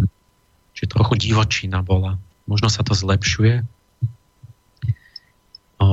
Toto som povedal v tom rádiu, že to práve chcem, že čo si im teda, no, čo si im teda odporučil? Určitého chaosu, že, že ale, ale práve tá, tá duchovná múdrosť na toto hovorí to, že všetko má svoj zmysel, že tie národy sa pripravujú do budúcnosti. Neviem, či dokonca Steiner nepovedal, že na území Ukrajiny sa má uskutočniť tá budúca slovanská akoby, kultúra. A ja som im povedal, že, že oni vlastne musia tú, tú svoju citovú bytosť preniknúť tým objektívnym uvedomením, sebavedomím, čiže slnkom, a potom sa ona zmení na vyššie ja, na, na ten akoby duchovný šat duše, ktorý, ktorý sa, sa udeje, že vlastne tá nevýhoda sa obráti na, na, na, na dár, na toto tam je. Lebo tá subjektivita, tá, tá vnútornosť a tá, tá osobnosť, toto, že to je všetko také rodinkárske a tak, a aj my tým ako trpíme na Slovensku, tak to, a že nie sme iba takí racionalisti akoby v hlave, tak to, keď sa preduchovní, tak to bude vlastne nový orgán jasnovidnosti, to bude duchovné oko, to bude niečo ako oko srdca, že budeme tými očistenými citmi vidieť duchovný svet. A potom nastane, a to je ten moment, kedy nastane tá, slovensk, tá slovanská kultúra, skôr nemôže nastať.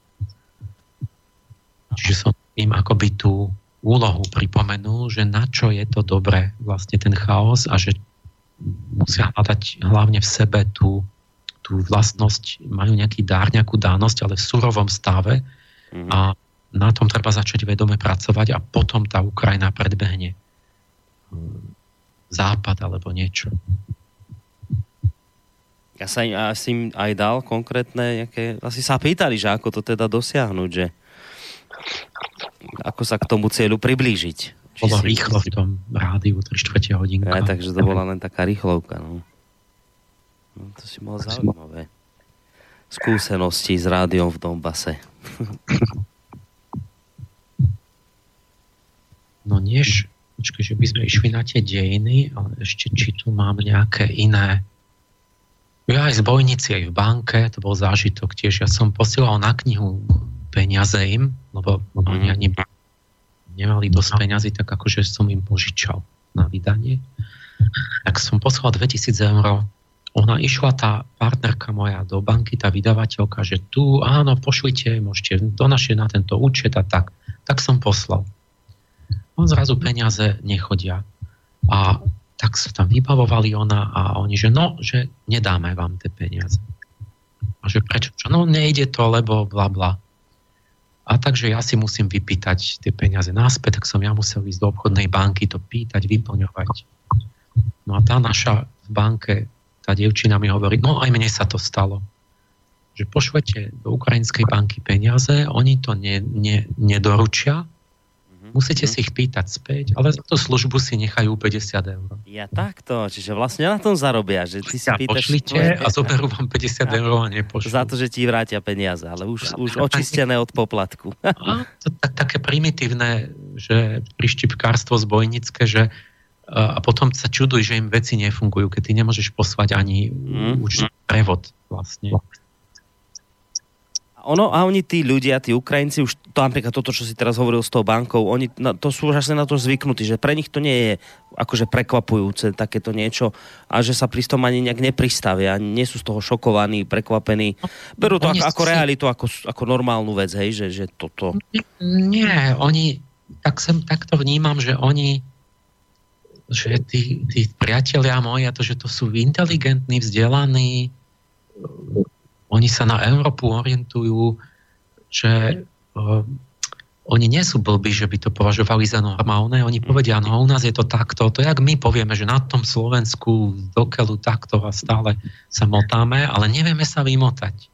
Že oni sú si akoby vedomi, len to tajomstvo je, že niečo je, že oni musia premeniť nejaké duševné sily, lebo to ne, nevedia zvládnuť a majú, majú, majú horšie problémy, od ktorých začínajú, čiže postupne a nevedia sa z toho, musia sa postupne sa vyhrabujú, že keď majú vojnu, zničené, hento, tamto, tak, tak postupne to nejako sa to snažia zlepšovať, ale akoby, jak, jak Slováci, že my akoby sme boli stále v nejakej smole viazli že stále niečo je spomalené a nejde to, tak oni sú krát dva ešte.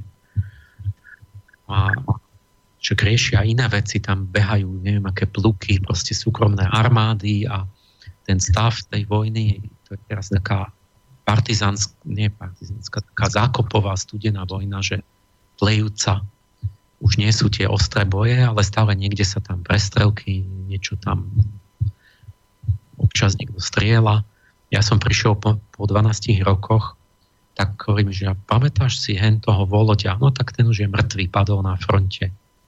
Tam ich tuším 10 tisíc ľudí tam zomrelo. A oni z toho národovectva tam idú. Jeden kamarát tam bol, tam s ním chodil si sadnúť a on ti bol eurytmista, specnas. Chápeš? eurytmista niečo najsubtilnejšie. Hej, hej, eurytmia. Tanec a špeciálna jednotka vojenská. Špeciálneho násadenia. Hm. Čo? No, že vlast ma potrebuje. Prihlásil som sa. Že oni normálne mnohé veci sú, jak u nás v tom 19. storočí, keď sme bojovali o to národné uh, samostatnosť, že, oni, že sme zápasili ešte, že vôbec mať vlastnú krajinu. Tak oni že hrozné, že zobrali nám Krím, napadli nás z východu. My sme naivne verili, že keď odzbrojíme, že nám dali sluby a záruky, že sa nám nič nestane a teraz sme bez, bez, akože bezbranní, že, že, že aby, aby vôbec smeli mať svoju krajinu, aby smeli mať svoj jazyk. To, čo sme my riešili počas maďarizácie v 19. storočí, tak oni ako keby to mali teraz ešte po 100 rokoch takto. Mm-hmm. No ja by som eh, navrhoval teraz, pozerám, že máme 18 hodín. Dajme si mi, dajme si mi podľa mňa zase takú prestávku a stá, potom tej, po tej prestávke hudobnej by sme mohli, mohli ísť na tú históriu, ak teda tam mm-hmm. nemáš ešte niečo, čo by si rád doplnil. Ešte, ešte v tom v rámci tohto bloku. Dobre, pesničku a dejiny. Tak, ale dáme si vlastne, nebude to pesnička, čo to bude? To bude nejaká modlitba? Čo to je? Nie, nie to, to nechaj ešte. To nie, takže to ešte nie, dobre. Takže dáme si nejakú pesničku, lebo máme tu jednu, jednu modlitbu pripravenú, ale tu si dáme na neskôr, keď teda povieš, že je čas. Takže teraz hudobná prestávka a po nej sa pozrieme na históriu Ukrajiny, takže ostaňte s nami, vážení posluchači, naďalej. Hore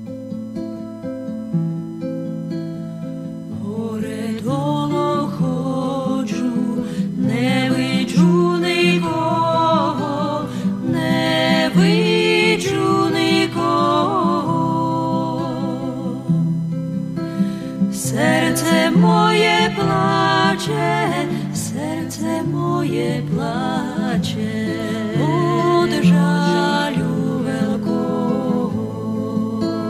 Serce moje plače, serce moje plače od žalju veľkého.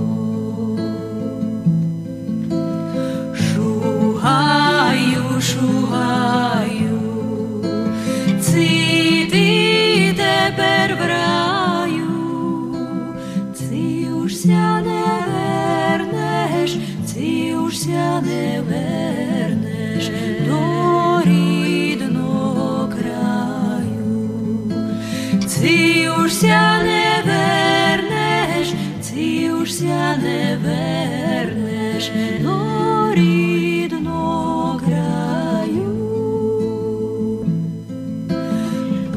Плачте, гори, плачте, плачте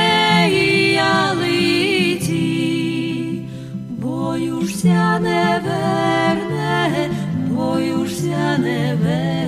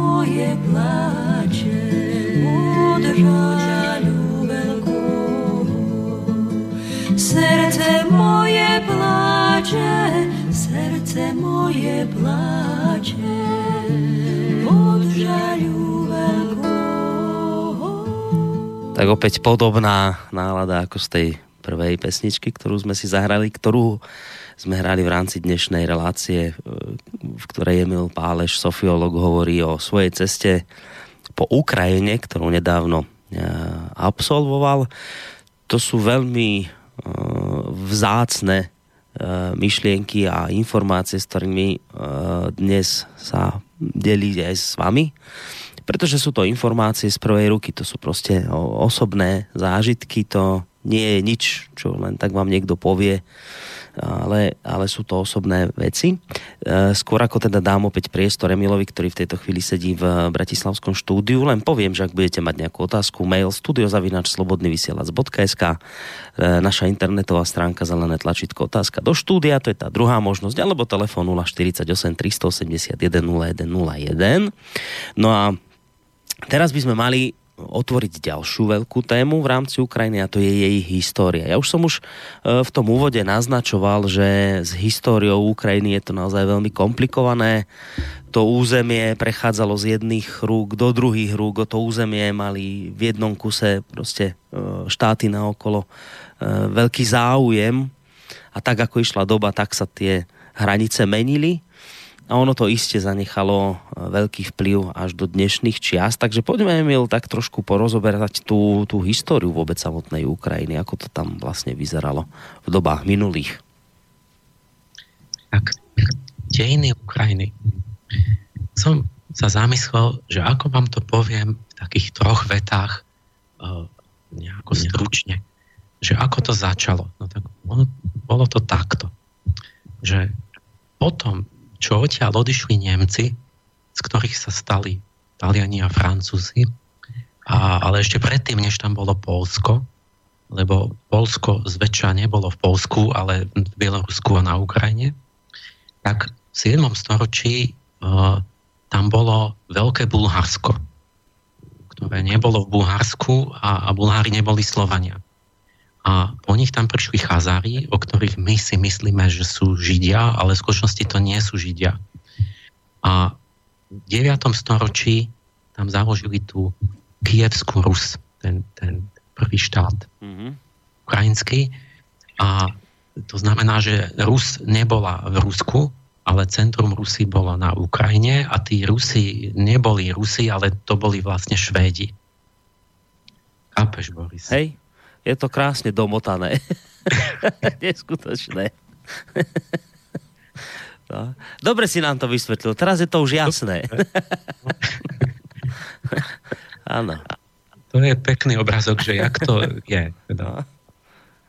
No. Čiže teraz to len podrobnejšie, že a tam boli, keď začnem tisícročie pred Kristom, tam boli skýti a sarmati začiat rímskej ríše a Grékov a tak. A to boli iránsky pastieri, taký, taký iránska vetva, mm-hmm. indoeurópska.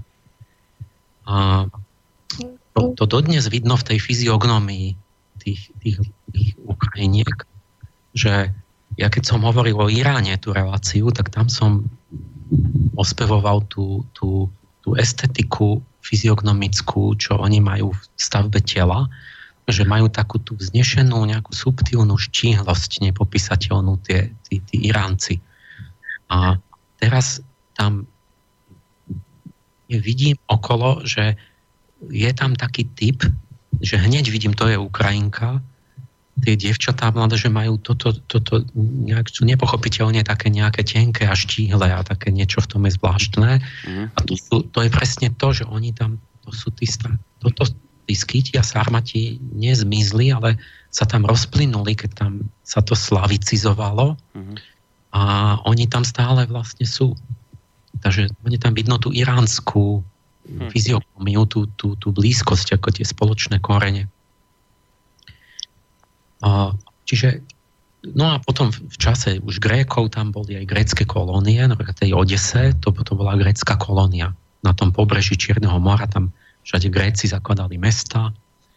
A tá Odesa je veľmi taká starobilá, európska, tam bolo židovské obyvateľstvo, Gréci a tak ďalej, veľký prístav. A potom, potom tam prišli to, to, prvom až 5. storočí tam boli Góti. To sú Germáni vlastne. Oni prišli z, Go, z Götland. Vo Švedsku je Götland a ešte tam je aj ostrov, ktorý sa volá Gotland. Mm. A odtiaľ prišli Góti do, cez, cez Polsko a, a žili na Ukrajine niekoľko storočí. Čiže to, to bola vlastne germánska oblasť, boli východní Germáni a tí tí, tí, oni potom sa, keď, keď tam Huni vpadli, tak, tak bolo sťahovanie národov a tí, tí Ostrogoti išli do, Špa, do, do Talianska a tam sa usadili a Vizigoti do Francúzska, do Španielska. Čiže tí, z nich sa stali Francúzi, Španieli a Taliani. Mm-hmm. A, ale niektorí tam zostali a tou, tou gotčinou sa posledný krát hovorilo v 18. storočí, kde? Na Kryme východ neme, nemeckým jazykom starobilým, no, na Kryme boli Góti. Taký zvyšok. A no, po tom sťahovaní národov, teda prešli tam tí Huni a takto bola paseka, tak potom sa to tam nejako oslovančovalo a na severe Ukrajiny tam proste boli Slovania, tak tí sa šírili akoby na, na tie vyprázdnené územia. Ale boli tam aj tí samorodí Bulhári, lenže s Bulhármi to tiež je tak, že to bol nejaký azijský kmeň, neslovanský, ktorý putoval a nakoniec sa usadil v dnešnom Bulharsku ako vládnúca vrstva tých Slovanov, ktorí tam žili. Bulharské sa to volalo, e, ríša. A to, to je niečo ako Maďari, ktorí prišli k nám tiež z Ázie a my sme tu žili, sme boli Sloveni. A tí Maďari tu teda sa ujali, akože dobili to územie, tak nám vládli, ale Maďari si ten svoj jazyk presadili, ale tí Bulhári len dali meno tým Slovanom, ale prešli na, na slovanský jazyk a sa rozplynuli vlastne v tých Slovanoch. Potom tam boli tí Chazari, to je tiež zložité, ale tam je taká zaujímavosť len, že oni, tí, tí Chazari sa rozhodli prijať židovstvo v 8. storočí, tá elita. Takže vlastne mnohí aškenánsky židia, ktorí my máme vo východnej Európe, vlastne nie sú židia, lebo právý žid musí mať židovskú matku a musí mať genetiku židovskú, ale oni sú vlastne nežidia, ktorí majú len židovské náboženstvo. Aha. A a to, je, a to je zase podobné, ako keď máš v Etiópii Židov, že oni sú úplne originálni právi Židia, potomkovia Abrahama, Izaka a Jakoba, ale vidíš, že je to Černoch. A to, to proste nejaký africký kmeň prešli na židovstvo a majú židovskú kultúru, ale vlastne sú Afričania. No a potom to, po takýchto tam linčekoch národných tam založili tú kievskú Rus, čo je akože za, začiatok tých ukrajinských dejín. A, to, to tí Rusy, to boli vikingovia zo Švedska, ktorí ale v tom čase, v tom 9. 10. storočí chodili po tých dlhých ruských riekach, po Volge a po, po týchto z Baltického mora do Čierneho mora sa, sa plavili na tých svojich drákaroch, veslovali a ten, ten Rus znamená vlastne veslár v nejakom jazyku. No, oni založili títo, títo, títo švedskí Rusy, založili Novgorod a ďalšie mesta, aj ten Kiev a Oleg, nie Rurik, Rurik bol nejaký prvý tento viking, čo založil dynastiu Rurikovcov a po ňom prišiel Oleg a, a tí prví Tito a oni boli takí bojovní a toto ich tam vraj dokonca pozvali, že aby tí Slovania sa nevedeli dohodnúť, asi trpeli tou subjektivitou, tak pozvali vlastne týchto Germánov, že aby im urobili poriadok a vládu. Tak sa ujali tí Rurikovci vlastne a vytvorili štát. A to bol veľmi silný štát, ktorý išiel, to, ten, tá Kievská Rus siahala od Čierneho po, do Bieleho mora Biele more je hore úplne na severe, kde mrzne. O, takže to bol pás od, od jedného mora po úplne po, mhm. po to po, to, po to severné. Hore na sever, áno. Arktické. A bol to mocný štát. Každý chcel byť akože priateľ. Vlastne to založili súčasne, keď my sme mali Veľkú Moravu a Svetopluka, tak oni vtedy založili tú Kievskú Rus boli vzťahy. Ten Vladimír okolo roku 1000 bol, bol zlatý vek kievskej Rusy. Vladimír Veľký mal, mal aj českú manželku, nejakú Malfridu, ale on mal manželky tam zo všetkých okolitých kráľovstiev. To bola asi taká sobašná politika, hm, že bol za dobré so všetkými. A vládli im kniazy, takzvaní, ale kňaz to bolo knieža a kňahyňa bola kňažná. A u nás to dostalo aj ten význam, že kňaz farár. Ale to vlastne kňaz to v tom, z tej starej Slovančine bol uh, Jaký vladár knieža. No, knieža, vlastne. No, no. no a tento Vladimír Veľký a Jaroslav Múdry po ňom, tak tí dali postaviť tú chrám Sofie v Kieve. To má, ten má presne tisíc rokov. Tam vždy idem, keď som tam, tak aj teraz som bol pozrieť, že čo, čo nové, to je, to je taký, no proste starobili ten najdôležitejší chrám, oproti je chrám Michaela. A tam napríklad vnútri na strope sú anielské chóry so všetkými tými funkciami, že ja neviem, mocnosti bojujú proti čertom a kniežatstva koruny dávajú na hlavu kráľom a tak. A je panstva majú tuším váhy v rukách, že majú tú, tú spravodlivosť. A je tam ikona Sofie v tom chráme na oltári. Mm-hmm. A tam na tej ikone je vlastne akoby taká malá sofiológia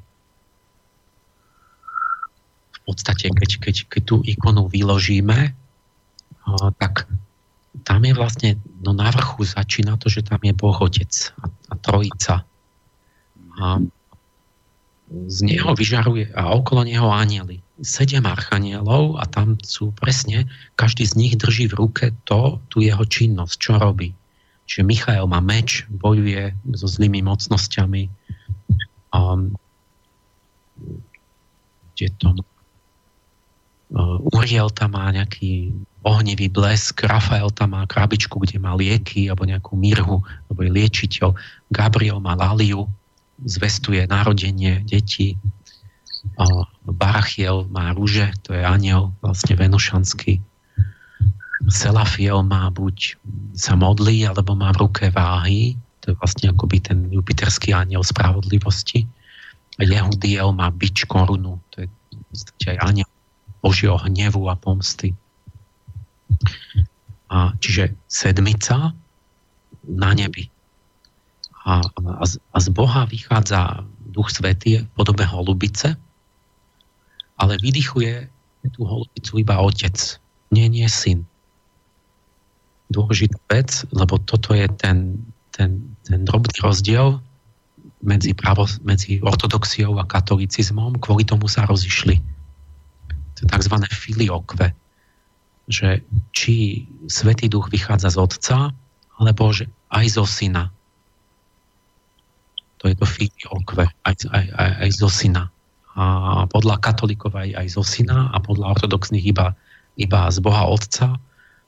A, a my tomu ani nerozumieme, ale to bolo tak vážne, že kvôli tomu sa rozišli vlastne mm-hmm. tie církvy. teda oficiálne kvôli tomu. No a pod tým je taký chrám so siedmimi stĺpmi a tam stojí tá Sofia. A to je vzaté zo Šalamúnovho mm, prísloví 9.1, že pro múdrosť sa zdá sebe chrám i utverdi stĺpov 7. Múdrosť si postavila chrám na siedmých stĺpoch. Ona má sedem stĺpov vedľa seba a sedem schodov vedie k nej. Tých sedem schodov je sedem cností. A byť nejaká duchovná cesta vývojová, tam je, tam je viera, nádej, láska, čistota, zmierenie, pokora, potom, potom požehnanie alebo milosť a sláva. Čiže to je sedem cností, čo sa dá tiež pri, priradiť tej sedmici archetypov.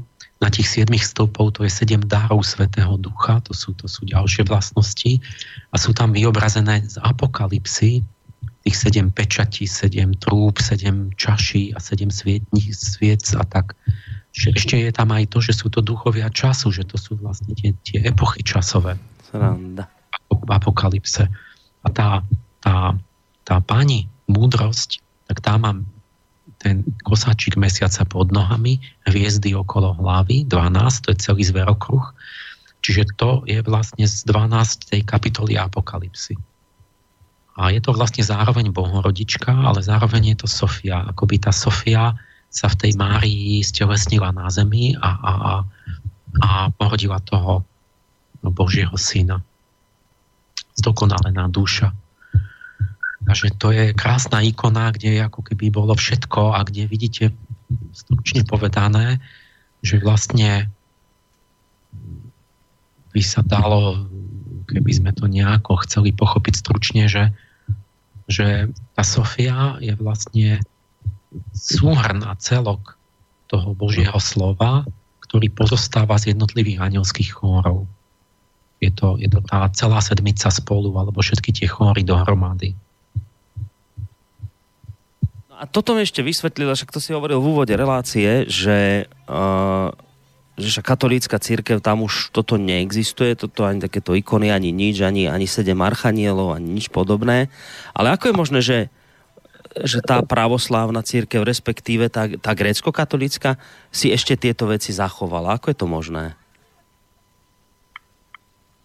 Že to, čo už u katolíkov nie je, čo dnes by popreli, tak, tak tá grécko-katolícka, respektíve pravoslávna stále má.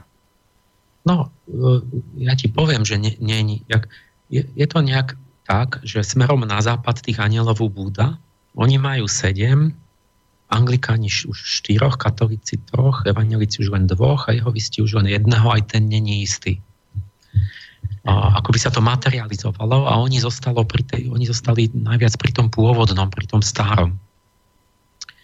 Ale aj katolíci, to nie je pravda, že nemajú, lebo to je také dvojaké, že o, mali obdobia, v mojej knihe na začiatku je citát pápeža Sixta, tuším, či Pius 5, či čo to, tak ten, že je šťastný, že znova sa obnovuje múdrosť od tých siedmých archanieloch. Vtedy bol pokus obnoviť ten kult, uh-huh. ale skončilo to tak, že to vlastne nie je, no, nie je to ani ani oficiálne, ani zakázané, ani povolené. U nás je to také v úzadí, že ako, že sa, sa s tým nezaoberajú, ale ešte v Ríme je jedna Santa Maria degli Angeli, kde, je tá, tá Mária medzi tými siedmými archanielmi. A, a výnimku majú latinsko-americký svet, Španieli a Latinská Amerika tak oni majú zvláštnou búlou dovolené, že oni ich môžu mať všetkých sedem. A to nejakou búlou dovolené dokonca. No to máš rôzne. My máme napríklad Svetu Katarínu, nám dovolili na Slovensku, ale Inde ju zrušili. Francúzi ju nesmú uctievať. Aha, to takto dokonca? Podľa no. národa ide. A inak, e, keď už o týchto veciach hovoríme, duchovno versus národ, tuto máš jednu mailovú otázku od Jozefa, ktorý sa pýta, že lebo to súvisí, preto som ten mail teraz vyťahol, že ak je Ukrajina pod vplyvom Venuše, pod vplyvom akej planéty je Slovensko? To odmietam povedať, lebo ľudia si potom myslia, že, že už to vedia. Aj? Dobre.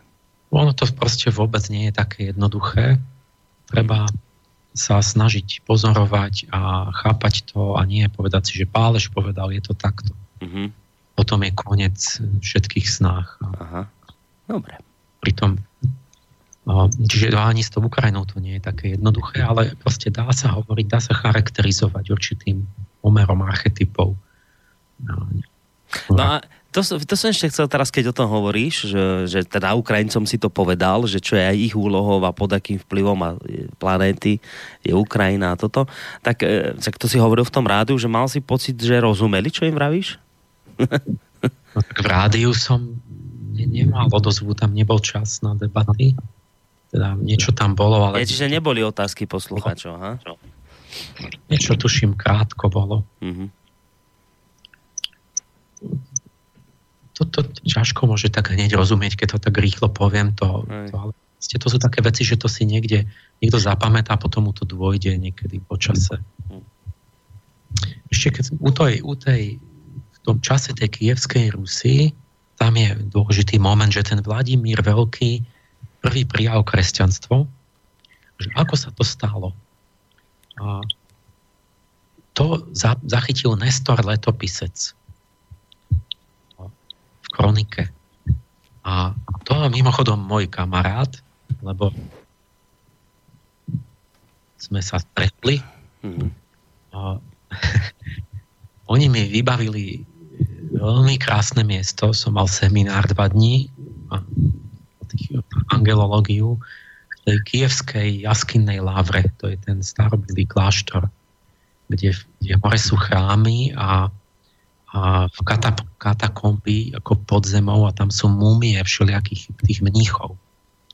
A tam leží aj Nestor Letopisec a aj Ilia Múromec. Mm. Hrdina. Bohatier. No tak ja som prednášal v historickom múzeu a pod podlahou oni dvaja hm. a so mnou prednášali som to tak chápal že síce boli pod podlahou ako múmie a moc nehovorili, ale súhlasili som. Takže hovorím, že som prednášal s Iliom Muromcom a Nestorom Letopiscom. Tento Nestor zachytil, že ako sa rozhodovali, že ktoré náboženstvo, že vyslali vyslancov na všetky strany skúmať, že najprv preskúmajú. A vrátil sa jeden, že bolo moslimov, a tam sa im niečo nepáčilo, že nemajú sa dobre, tí moslimovia. A jedna vec bola, že nesmú piť a jesť a, a meso mravčové a tak. A Vladimír hovorí, a to není dobré náboženstvo pre nás toto. A, že to sa nám nepáči. A, a tom pri, prišli Židia tak to tiež nejak zavrhli, že, že Židia prišli o Jeruzalem, to znamená, že Boh ich opustil a tak. Išli sa pozrieť na západné kresťanstvo k Nemcom. Prišli náspäť, že sa im to nepačilo, že tam nie je žiadna krása v tom. A, ale boli v tej Agii Sofii v Konštantinopole na bohoslužbe v tom chráme. Odtiaľ prišli a hovorili, že to bola taká nádhera, že nevedeli, že či sú na nebi, alebo v, na zemi, alebo v nebi. Povedali, to bolo také krásne, že to musí byť pravdivé. A čiže oni cez estetický zmysel sa rozhodli pre to, tú, tú východné pravoslávie a sú potom na tú Byzanciu napojení a vlastne ako keby po zániku Konštantinopola tam sa vydala tá posledná princezná za, za ruského cára a odtedy je Moskva akože pokračovaním e, akoby tretí Rím. Tak toto je predzvesť toho, že pre Slovanov krása sa má zušlachtiť na poznávací orgán. To je to, čo som im hovoril ako ich úlohu. Mm. To, toto ako keby v tej histórii sú také pred, pred, pred náznaky budúcnosti. Čiže to bol, to bol vrcholný vek tej kievskej Rusy, potom sa to spadlo v 12. storočí a 1240 tam vtrhli Mongoli a totálne zničili Kiev. A potom tam po stáročia bola tá zlatá horda, ktorá terorizovala vlastne aj ten zvyšok Ukrajiny, aj Rus, Rusko. Stále proste boli nájazdy a vypalovania a pustošenia. Hmm. Takže zostala ale akoby taká západná časť tej Ukrajiny. V 13. storočí tam vzniklo z toho západného zvýšku, ktorý sa tak nejaká západná polka dnešnej Ukrajiny, ale ešte na sever hore do Bieloruska. To bolo, to bolo že Haličsk, Haličsko-Volinské kráľov, kniežatstvo. A to, to sú také, čo my ani nepoznáme, že my strašne neznáma tá história východná, zaujímavá. Že proste bolo tam nejakých 200 rokov kráľovstvo, nejaký Roman Veľký, a, ktorý bojoval proti tej Zlatej horde. A, Danilo a takto, že kladli odpor mali hlavné mesto vo Lvove, lebo 1272 prišiel Michalské obdobie malé a tam, tam bolo zrazu lev, bol veľmi obľúbený ako slnečné zviera, heraldické a aj všetci sa chceli volať lev. Aj ten, ten haličský král, knieža Lev II, e, vybudoval Lvov a založil tam hlavné mesto. A toto, ten, tento halič, a, to je taká vec, že, alebo sa to volá Galícia po, po západne, a, alebo Ruténia, Rutensko. A, to je zlati, zlatinizované meno pre Rusínov. Mm-hmm. Čiže oni vlastne, tí Rusíni, sú ako Ruténi, to sú takí, čo tu sú za Karpatmi, čo boli ako, oni sú pozostatok kievskej Rusy po, po tom mongolskom vpáde, ale, ale iný pozostatok než Rusy, ktorí zostali, že na severe Moskva, moskovské kniežstvo. Jasné, jasné. Tiež povedali, že sú Rusy, to bol akože in, iný akoby potomkovia tej kievskej Rusy. Mm-hmm. Preto sú Rusíni a Rusi, ale to nie sú tí istí. A toto je také, že keď si predstavíte Lvov, Krakov a Mukačevo, tak to je Halič. Lvov hlavné mesto, Krakov úplne na okraji už v Polsku naj, najkultúrne najvýznamnejšie. No a Mukačevo je to naše, že vlastne o, na tej našej, že ten kúsok podkarpatsky, čo je na našej strane Karpat, tak to, to je tiež táto Ruténia. A, a vlastne Rusini na východe u nás. O, ale aj kus Polska, aj tá západná Ukrajina, aj kus Bieloruska. Potom následovalo to, že v polke 13. storočia ich dobili Poliaci, toto Tensko, a tú Galíciu, Kazimír. Čiže a to začalo to polské obdobie, kedy väčšina Ukrajiny bola v Polsku a Polsko o... po Čierne more. To o akom storočí si teraz hovoril? Kedy tí Poliaci začali? Či v polke 14. storočia. Uh-huh. To prevzali Poliaci uh-huh. a boli tam až do poviem proste 200, 200 300 rokov. 200, 300. A, a vtedy nastala polonizácia, že sa o nich popolšťovali. Vtedy sa vytvorila aj tá gréko-katolická církev, lebo oni, jeden problém bola národnosť, druhá bola církev, ktorá to ešte zhoršovala, že no, vtedy celá akoby Ukrajina až po, až po ten Dnepropetrovská, po Čierne more, patrila, bola Polska. Mm. A, a odtiaľ na východ, tam, tam to, to bola tá východná Ukrajina, tam, boli, tam sa sformovali kozáci.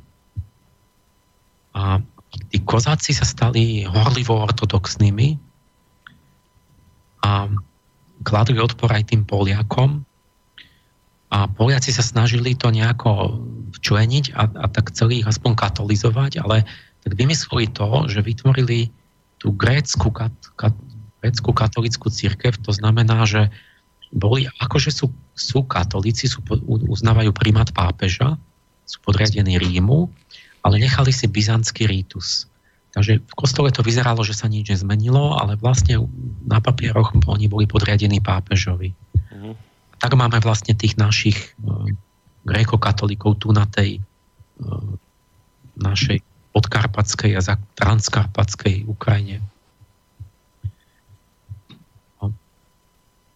Tí, tí, to, čo mi aj tí chalani tam, že tí, tí Poliaci použili Židov, aby im tam akoby to tam, tam akoby e, riadili na tej, na tej Ukrajine obsadenej a tak tí Ukrajinci začali nenávidieť tých Židov.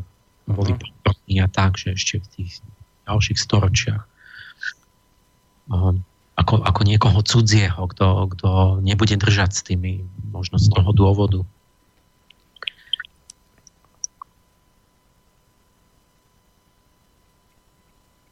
No čiže to bolo to polské obdobie?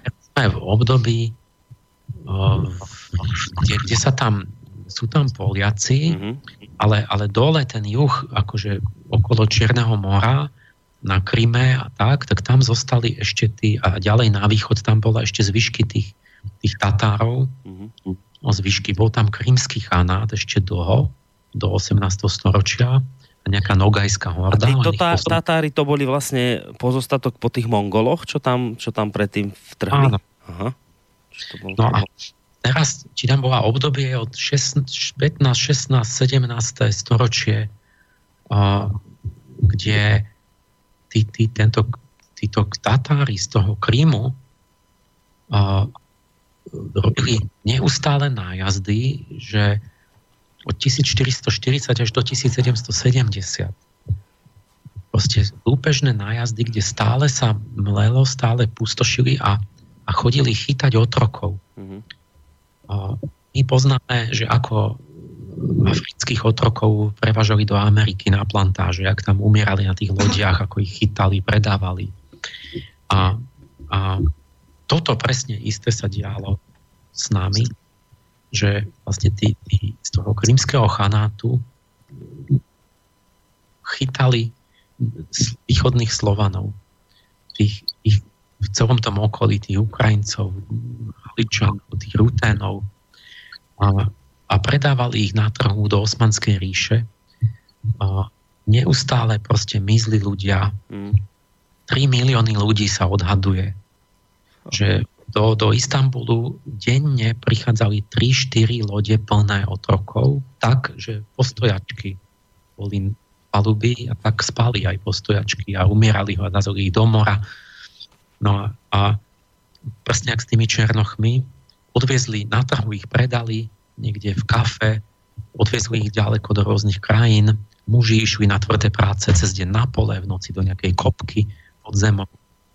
Ženy krásne na rozkoše a nejaké kurtizány, tie menej pekné na služky, alebo aj za manželky si ich brali. Čiže to bol vlastne, by tam niekto povedal, že ne, nenásytná priepasť pohocuje našu krv. Odvážali proste neustále ľudí. Proste niekde si bol na poli a zmizol, zmizol ti niekto, mm-hmm. nebo nejaký nájazd bol navždy. Mhm. A ruténi boli drahší, že boli lepší tí otroci, že to sú vlastne tí naši Rusíni. A slávna otrokyňa bola Roxolana a to Rusínka. To bolo vlastne naše dievčatú Karpat východných tak ona sa ako otrokyňa stala prvou manželkou toho najväčšieho osmanského sultána uh, Sulejmana Veľkolepého. A to hovorili, že to bolo niečo tak vynimočné, že ona musela mu počariť, lebo on z nej urobil nie, že jedna z mnohých žien, ona proste bola ako keby nejaká prvá manželka, s ktorou si stále písal a mala na ňo vplyv. Mm. Mali rádi, že mali taký romantický vzťah, čiže to sú také zvláštne veci, že oni ako keby ten niečo venušanské, že pasívny ten národ, že, že, že trpí, že ste odvážajú ich za otrokov, ale zároveň tie ženy mali veľmi rádi tam a, a nakoniec tá nejaká naša skoro východoslovenka vlastne si otočí okolo prstu omotala najmocnejšieho sultána vlastne na svete. Hm. To, čiže hrozné obdobie, ten, tento moment, to, to, tie, tie otročenia, ale proti tomu sa postavili tí donskí kozáci. Teraz história tých kozákov, že oni, tam sa ukul taký národ, ktorý tomuto celému čelil. Týmto nájazdom Mongolov, hej? A no už Mongoli sú preč. Nie, teda Tatárov, nie Mongolov. To sú už tí domáci Tatári, ktorí spolupracujú s Osmanmi. Uh-huh. No a tí kozáci, kde sa vzali? No to, bolo, to boli Slovania z tej východnej Ukrajiny, ale tak, že tá, tam v tom sme išli do múzea a tam čo bolo, aj tá kozácká história, tá skýcka. A napríklad aj najčastejší obraz kozácky, taký sa volá, že kozák mamaj hraje na kopse. To je taký lutnový nástroj. A to on sedí s križenými nohami, vyzerá jak Turek, lebo má taký účes, že má vyholenú hlavu a má len jeden taký pramienok vlasov.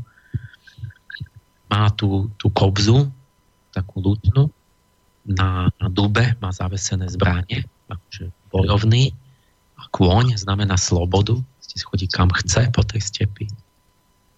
To bol taký rozprávkový hrdina, ten taký nostalgický po, po zániku tej záporožskej seči, toto malovali ako taký, taká duša toho kozáctva.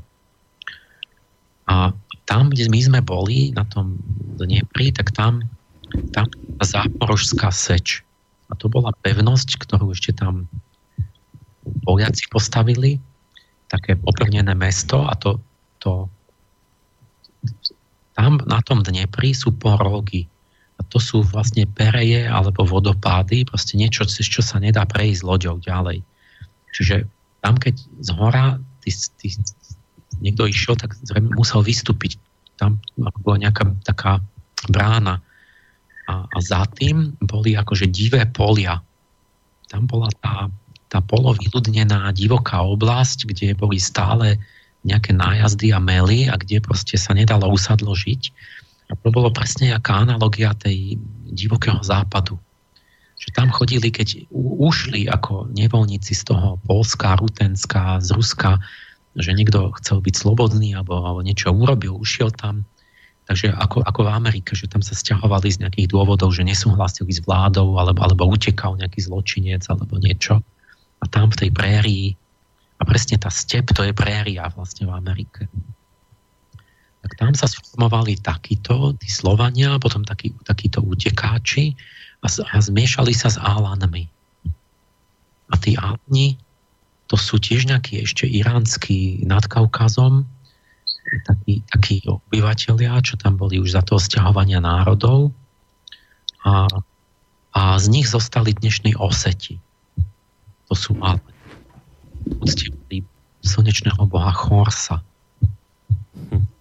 A tak sa tam nejako ukolo také to kozácké etnikum, ktoré bolo ostrelané, že oni vlastne žili tak, že mali také osady niekde, niekde v úzadí, tam mali aj rodiny ale potom išli do tej seče a to, tam, tam bojovať to, opevne, v tom opevnen, tých opevneniach, tam boli sami muži, mali tam kozáckú republiku, že vlastne bolo zhromaždenie a volili si atamana, že mali náčelníka, ale voleného.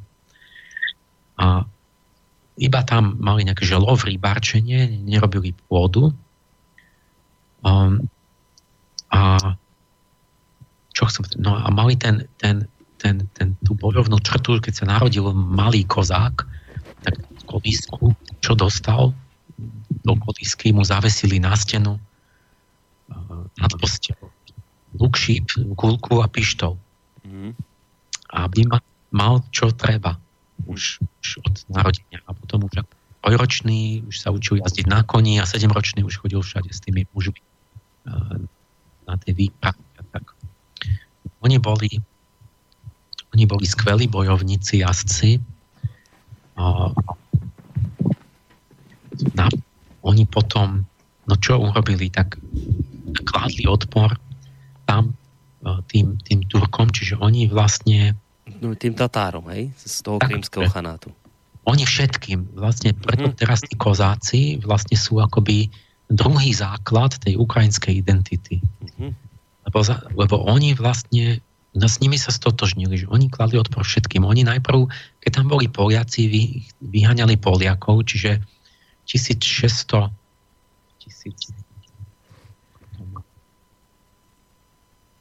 1648 Bohdan Chmelnický, kozácky hejtman, dobil Kiev, vyhnal Poliakov odtiaľ. A to je jedno ich akože predchodca, že, že, že identita ukrajinská. Potom ale, keď má nejakú dohodu s Rusmi, že budú mať autonómiu a tak, ale potom zase, keď Rusi na nich tlačili, tak zase boli proti, proti Rusom, ale viac menej tých Poliakov vtedy vyháňali, čiže oni potom sa to vykryštalizovalo tak, že vlastne ten cár mal takú dohodu, že oni sú niečo zvláštne, že oni žijú na okraji tej Rusy a to bola tá Ukrajina možno, že krajina na kraji a že mali za úlohu, mali slobodu, ten slobodný spôsob života, neplatili dáne a tak, ale, ale na výmenu za to oni vlastne boli zdatní bojovníci, ktorí chránili južné hranice Ruska proti moslimom. Hmm. A no tak toto bolo až do 1770, kedy, kedy niekde to mám, tak Katarína dobila potom Krím, vyhnala vlastne už tých všetkých moslimov odtiaľ, ale zrušila aj tých kozákov, hmm. aj, aj tú záporskú seč potom.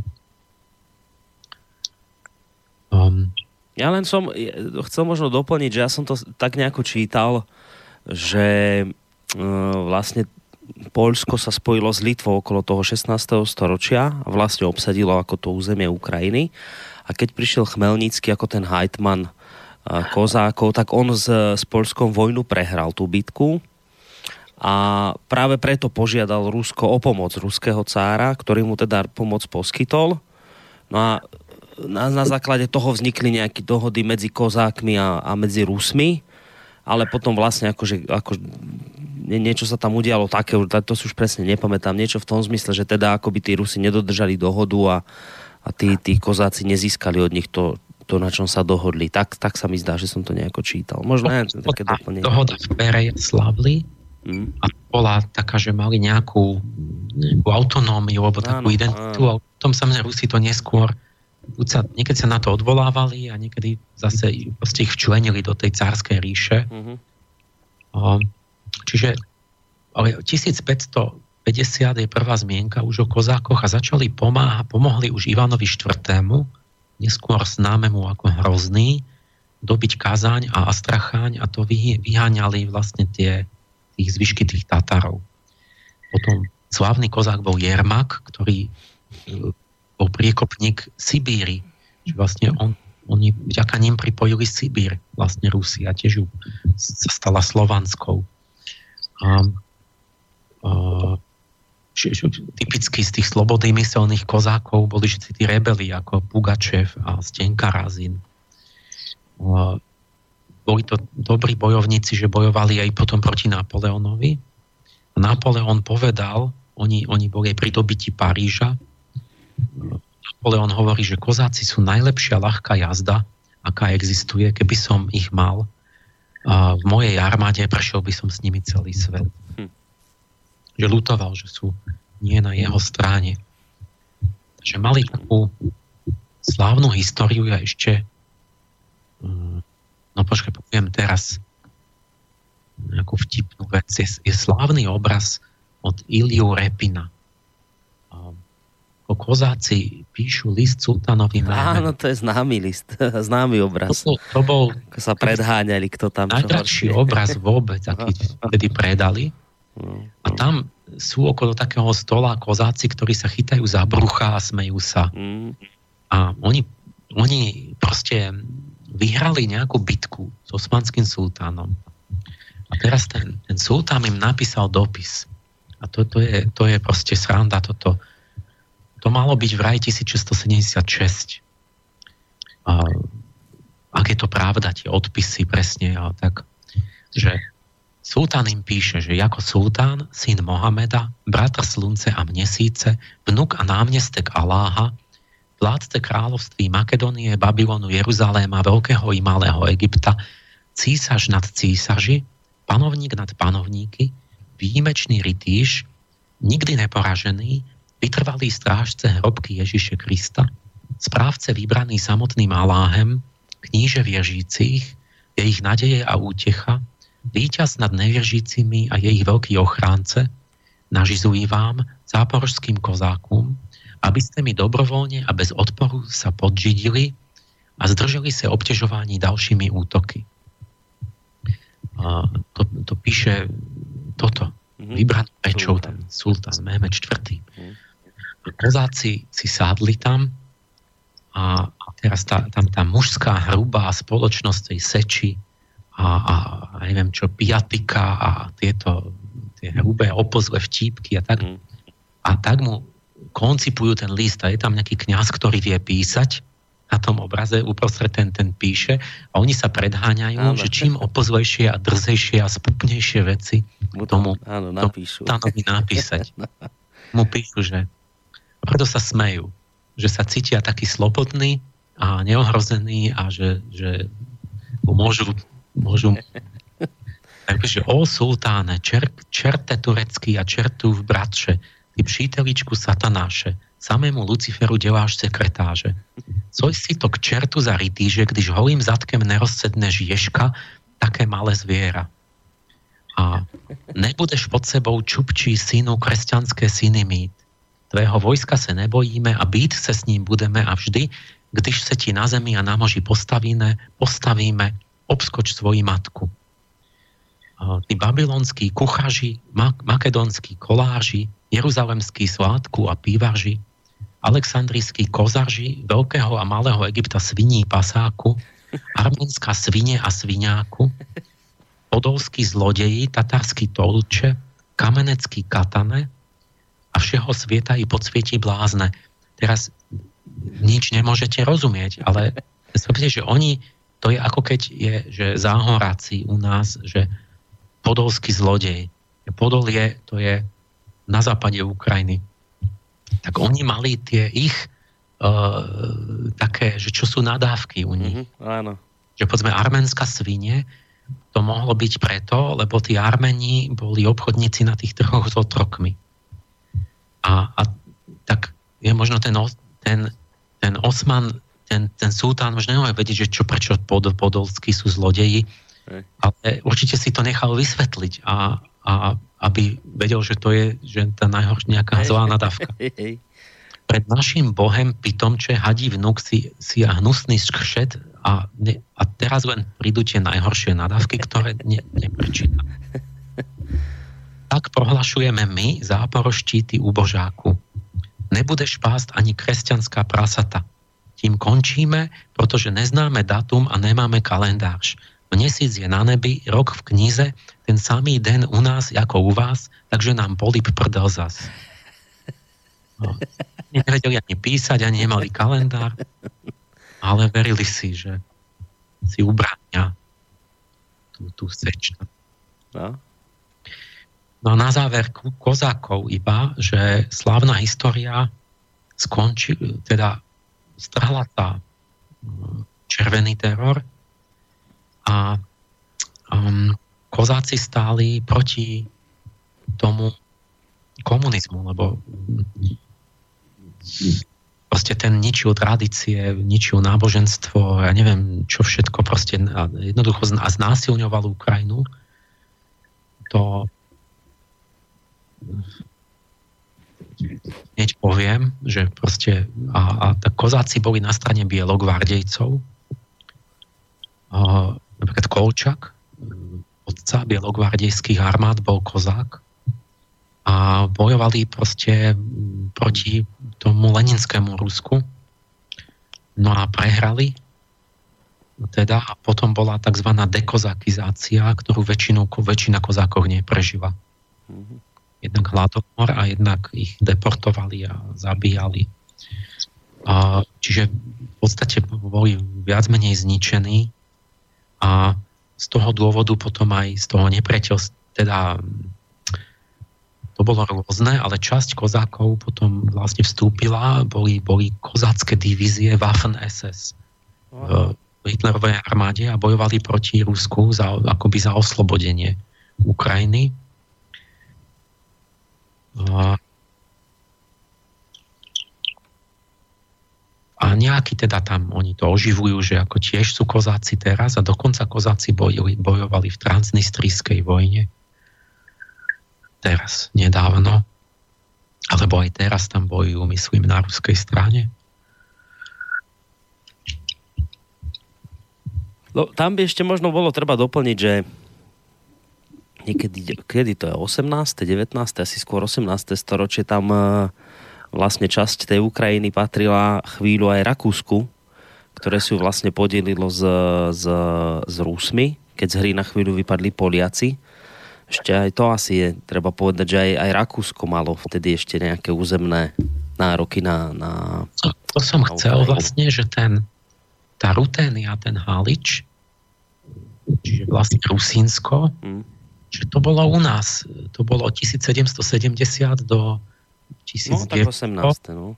Bolo, bolo, sme my v jednom štáte v Rakúsku-Uhorsku, lebo mm, bolo potom 1770 totiž sa pohotilo Polsko, sa dohodli proti Polsku, rozdelili si ho úplne a vlastne Rusi si vzali tam východnú Ukrajinu e,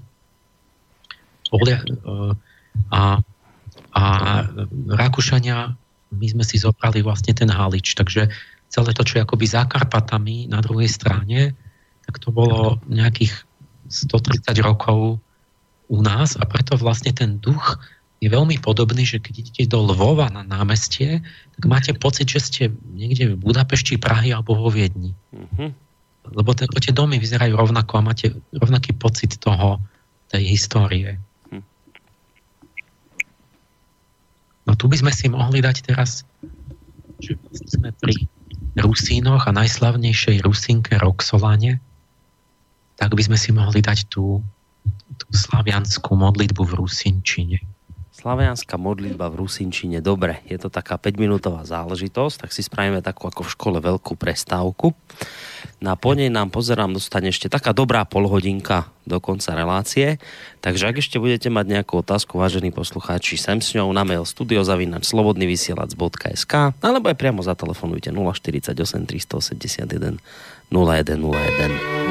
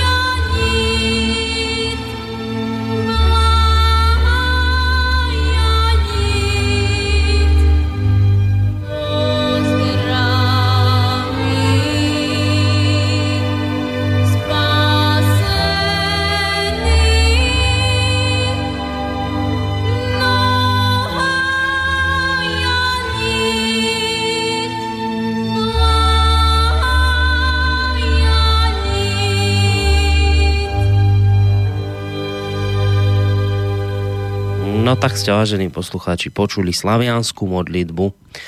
Tak toto znelo. Ideme sa posunúť do záverečnej polhodinky našej dnešnej relácie o Ukrajine. Budeme v tom vlastne pokračovať, ako som už naznačil v úvode dnešnej relácie, aj potom v tom ďalšom dieli. A hovoríme o tom preto, lebo nedávno Emil Páleš, tradičný to host relácie Ariadnina Niť, bol nedávno osobne na Ukrajine, takže nám hovorí o nie len tých osobných zážitkov a skúsenostiach, ale teraz sme vlastne pred pesničkou riešili aj čo to z histórie Ukrajiny. A na toto by som hneď nadviazal, lebo máme tu jeden mail od Jana, ktorý prišiel cez pesničku, on eh, ďakuje za dnešnú reláciu aj za zaujímavé informácie, ktoré doteraz odzneli. A eh, má len takú otázku, že pomimo, ale k, ale k téme, eh, keď ste uh, hovorili o tom obraze, je to samozrejme známy obraz kozákov, ale to, čo vlastne neviem je, a celkom by ma to zaujímalo, ako vlastne potom dopadli tí kozáci v boji s tým, eh, s tým eh, sultánom, píše Jano, tak toto je taká otázka na teba, Emil, hneď v úvode tejto tretej časti relácie. Ako to potom dopadlo s tými kozákmi? No so sultánom dobre, lebo vlastne postupne oni sa, no proste oni to udržali a podielali sa, bola hlavná sila, ktorá čelila vlastne tomu náporu osmanskému a tatarskému a a nakoniec teda už pod Katarínou, ktorá už bola mocná panovnička, mm. vyhnali vlastne vôbec ich preč. Hej. A tam mám inak pocit, že od tohto momentu, vlastne keď sa dnes vedú tie spory o, o, o Krím, koho to vlastne je a koho to nie je, tak Rusi práve od tohto momentu, keď e, Katarína udrela silnou, mocnou rukou a vlastne Krím obsadila, ale respektíve jej vojska ruské, tak od tohto momentu mám pocit, že Rusi hovoria o Kríme ako o Ruskom, že to je teda územie, ktoré patrí im, lebo Katarína veľká a, a tak ďalej. No presne z toho vidíte, vlastne z toho vývoja dejinného, že vlastne ten, uh, ten Krím ne, nebol, Ukra- tam nebol ukrajinský, lebo tam vlastne boli strašne dlho až do toho 1770 tam bol ten krymský chanát a tam boli Tatári. Mm. Potom vlastne až, tata, až, až Katarína, ktorá tiež bola v podstate nemecká kňažna e, s tými modernými a všetkým týmto už tým, tým regulárnym vojskom a takto vlastne ten Krym dobila. Takže vlastne od Tatárov Krym dobili, dobili Moskva, nie Kiev, alebo teda tí Ukrajinci. Prešiel od Tatárov vlastne k Rusom a potom vraj teda až Chruščov im to vraj daroval pri nejakej zábave, mm. či povedal, že však dajme to tam, keď je to tam, lebo Chruščov bol naklonený Ukrajine, Ukrajine on bol z toho z takého pomedzia rusko-ukrajinského, alebo prvý tajomník ukrajinskej strany komunistickej, takže on chcel s Ukrajincami udobriť vzťahy po, po všetkých tých veciach, ktoré, ktoré som ešte nepovedal práve. Mm. Zostali nám tie moderné dejiny. V tom 19.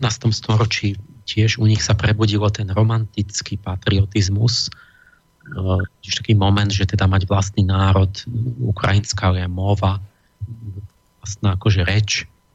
A ten hlavný taký ich štúr ukrajinský, to je Taras Ševčenko.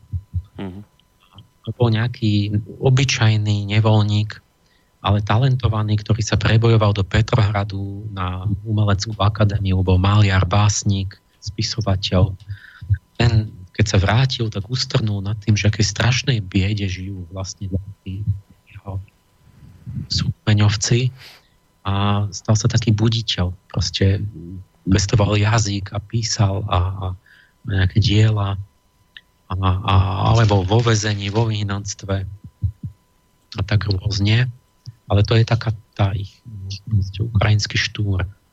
Som a zaujímal sa ten súcit s tým životom ľudu a, a, a, a proti Rusom, pretože Rusi, tak jak nás maďarizovali, tak, tak to bola taká móda vtedy, tak oni ich rusifikovali a 1863 im zakázali hovoriť po ukrajinsky.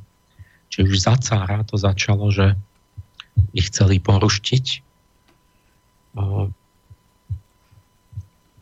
No a potom, potom keď Nemci poslali Lenina urobiť revolúciu a dali mu kopu peňazí, čo treba na revolúciu, hmm. tak on to tam celé zburcoval proste tých robotníkov a, a vlastne bola oktobrová revolúcia a potom boj červených s bielými.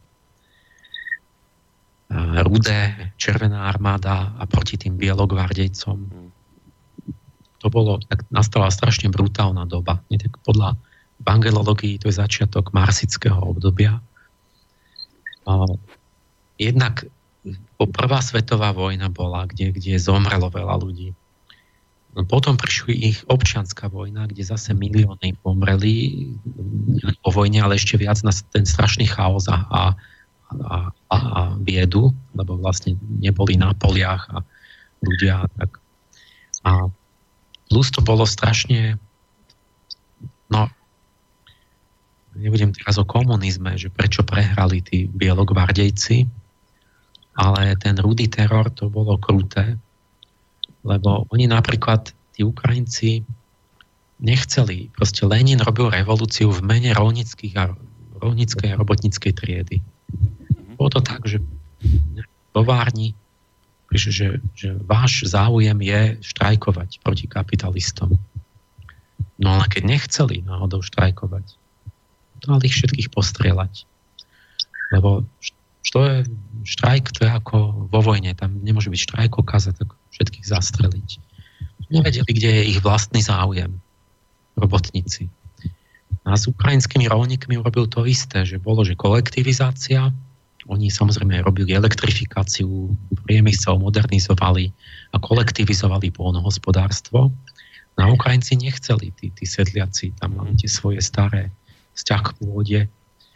No tak bolo nábor toho, do toho kolchozu takým spôsobom, že poliali sedliaka petrolejom a zapalil si cigaretu vedľa neho a porozprávali sa či by predsa nechcel do toho kolchozu vstúpiť. A vedel, že keď len hodí tú cigaretu, takže vzblkne. Tak takto oni ich presviečali. A aj tak ich nemohli presvedčiť a tak urobili to, že v roku 29 až 33 bol veľký hladomor na Ukrajine. Vyše štvrtina Ukrajincov zomrela.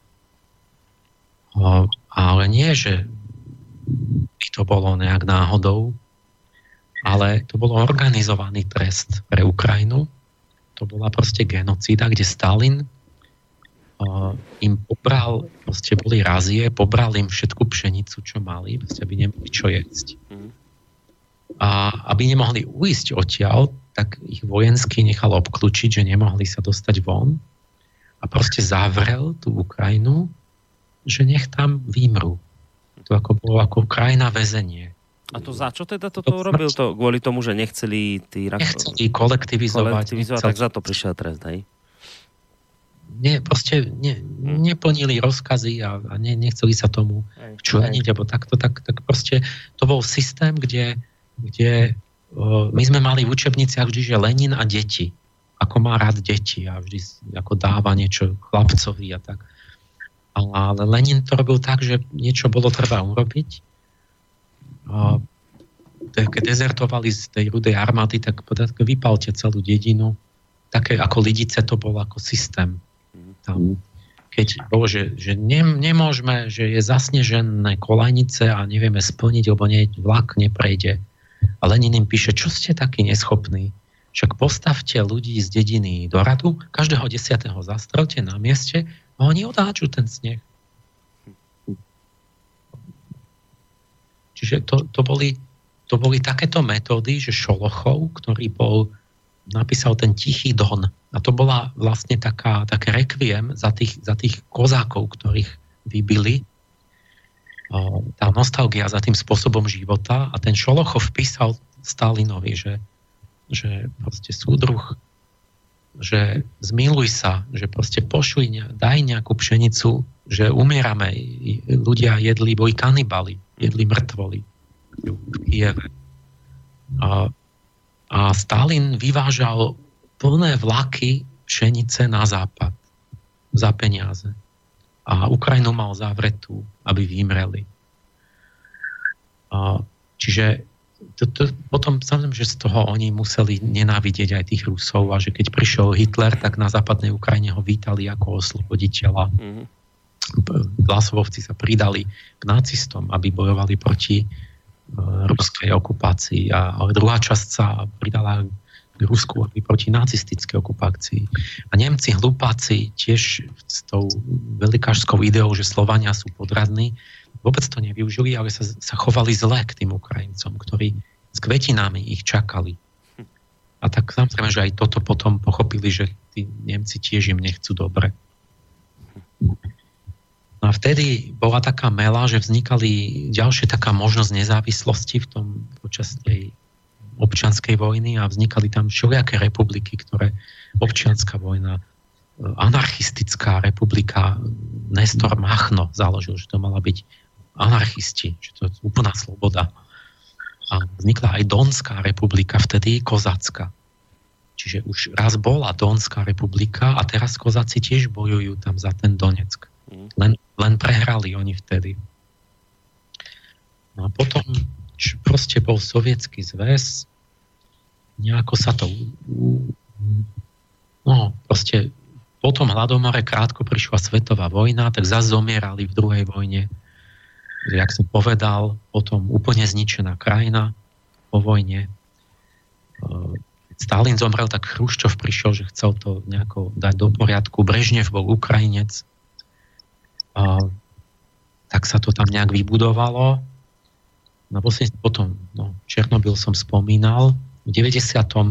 sa rozpadol sovietský zväz, prišla nezávislosť, ale zároveň ekom, totálna ekonomická re- recesia, všetko sa rozbilo, zničilo, prestalo sa vyrábať, obrovská bieda, hyperinflácia, hrivnu založili v 56. a tá stále má infláciu aj teraz. No, a teraz tá rozdelená Ukrajina, východ a západ veľmi rozdielne histórie, tradície, jazyk, natura. A to sa prejavilo v tých voľbách potom, že vlastne tá mapa vyzerala tak, že celý juhovýchod volil Janukoviča, mm-hmm. ktorý akoby tak východne orientovaný a chcel tak nejak, že však máme spolupracovať aj s Rusmi, aj so Západom, ale nie do NATO a, a tá Európa však áno, ale, ale keď, keď to není dobre, tak, tak odriekol tú asociačnú dohodu že niečo sa tam nepáčilo a vlastne to ako bola tá možnosť, ktorú mal Putin vo výhľade, že urobiť Eurázijskú úniu, integrovať, spolupracovať a tak. Ukrajinská ekonomika tretina surovín z Ruska, o, ale väčšina uhlia, plynu, plyn celý. Čiže oni, keď im Putin vypol plyn, keď im v tom Donecku zobrali uhlie, tak oni, oni likvidovali elektrárne a nemali čím kúriť a nemali elektrinu. Teraz už sa to mení, teraz sú napojení zo západu aj na plyn, aj uhlie im dovážajú aj takéto veci, že akoby prepájajú tú Ukrajinu z, z, z východu na západ, aby bola závislá od, od západu. A... Američania už uhlie nosia na lodiach.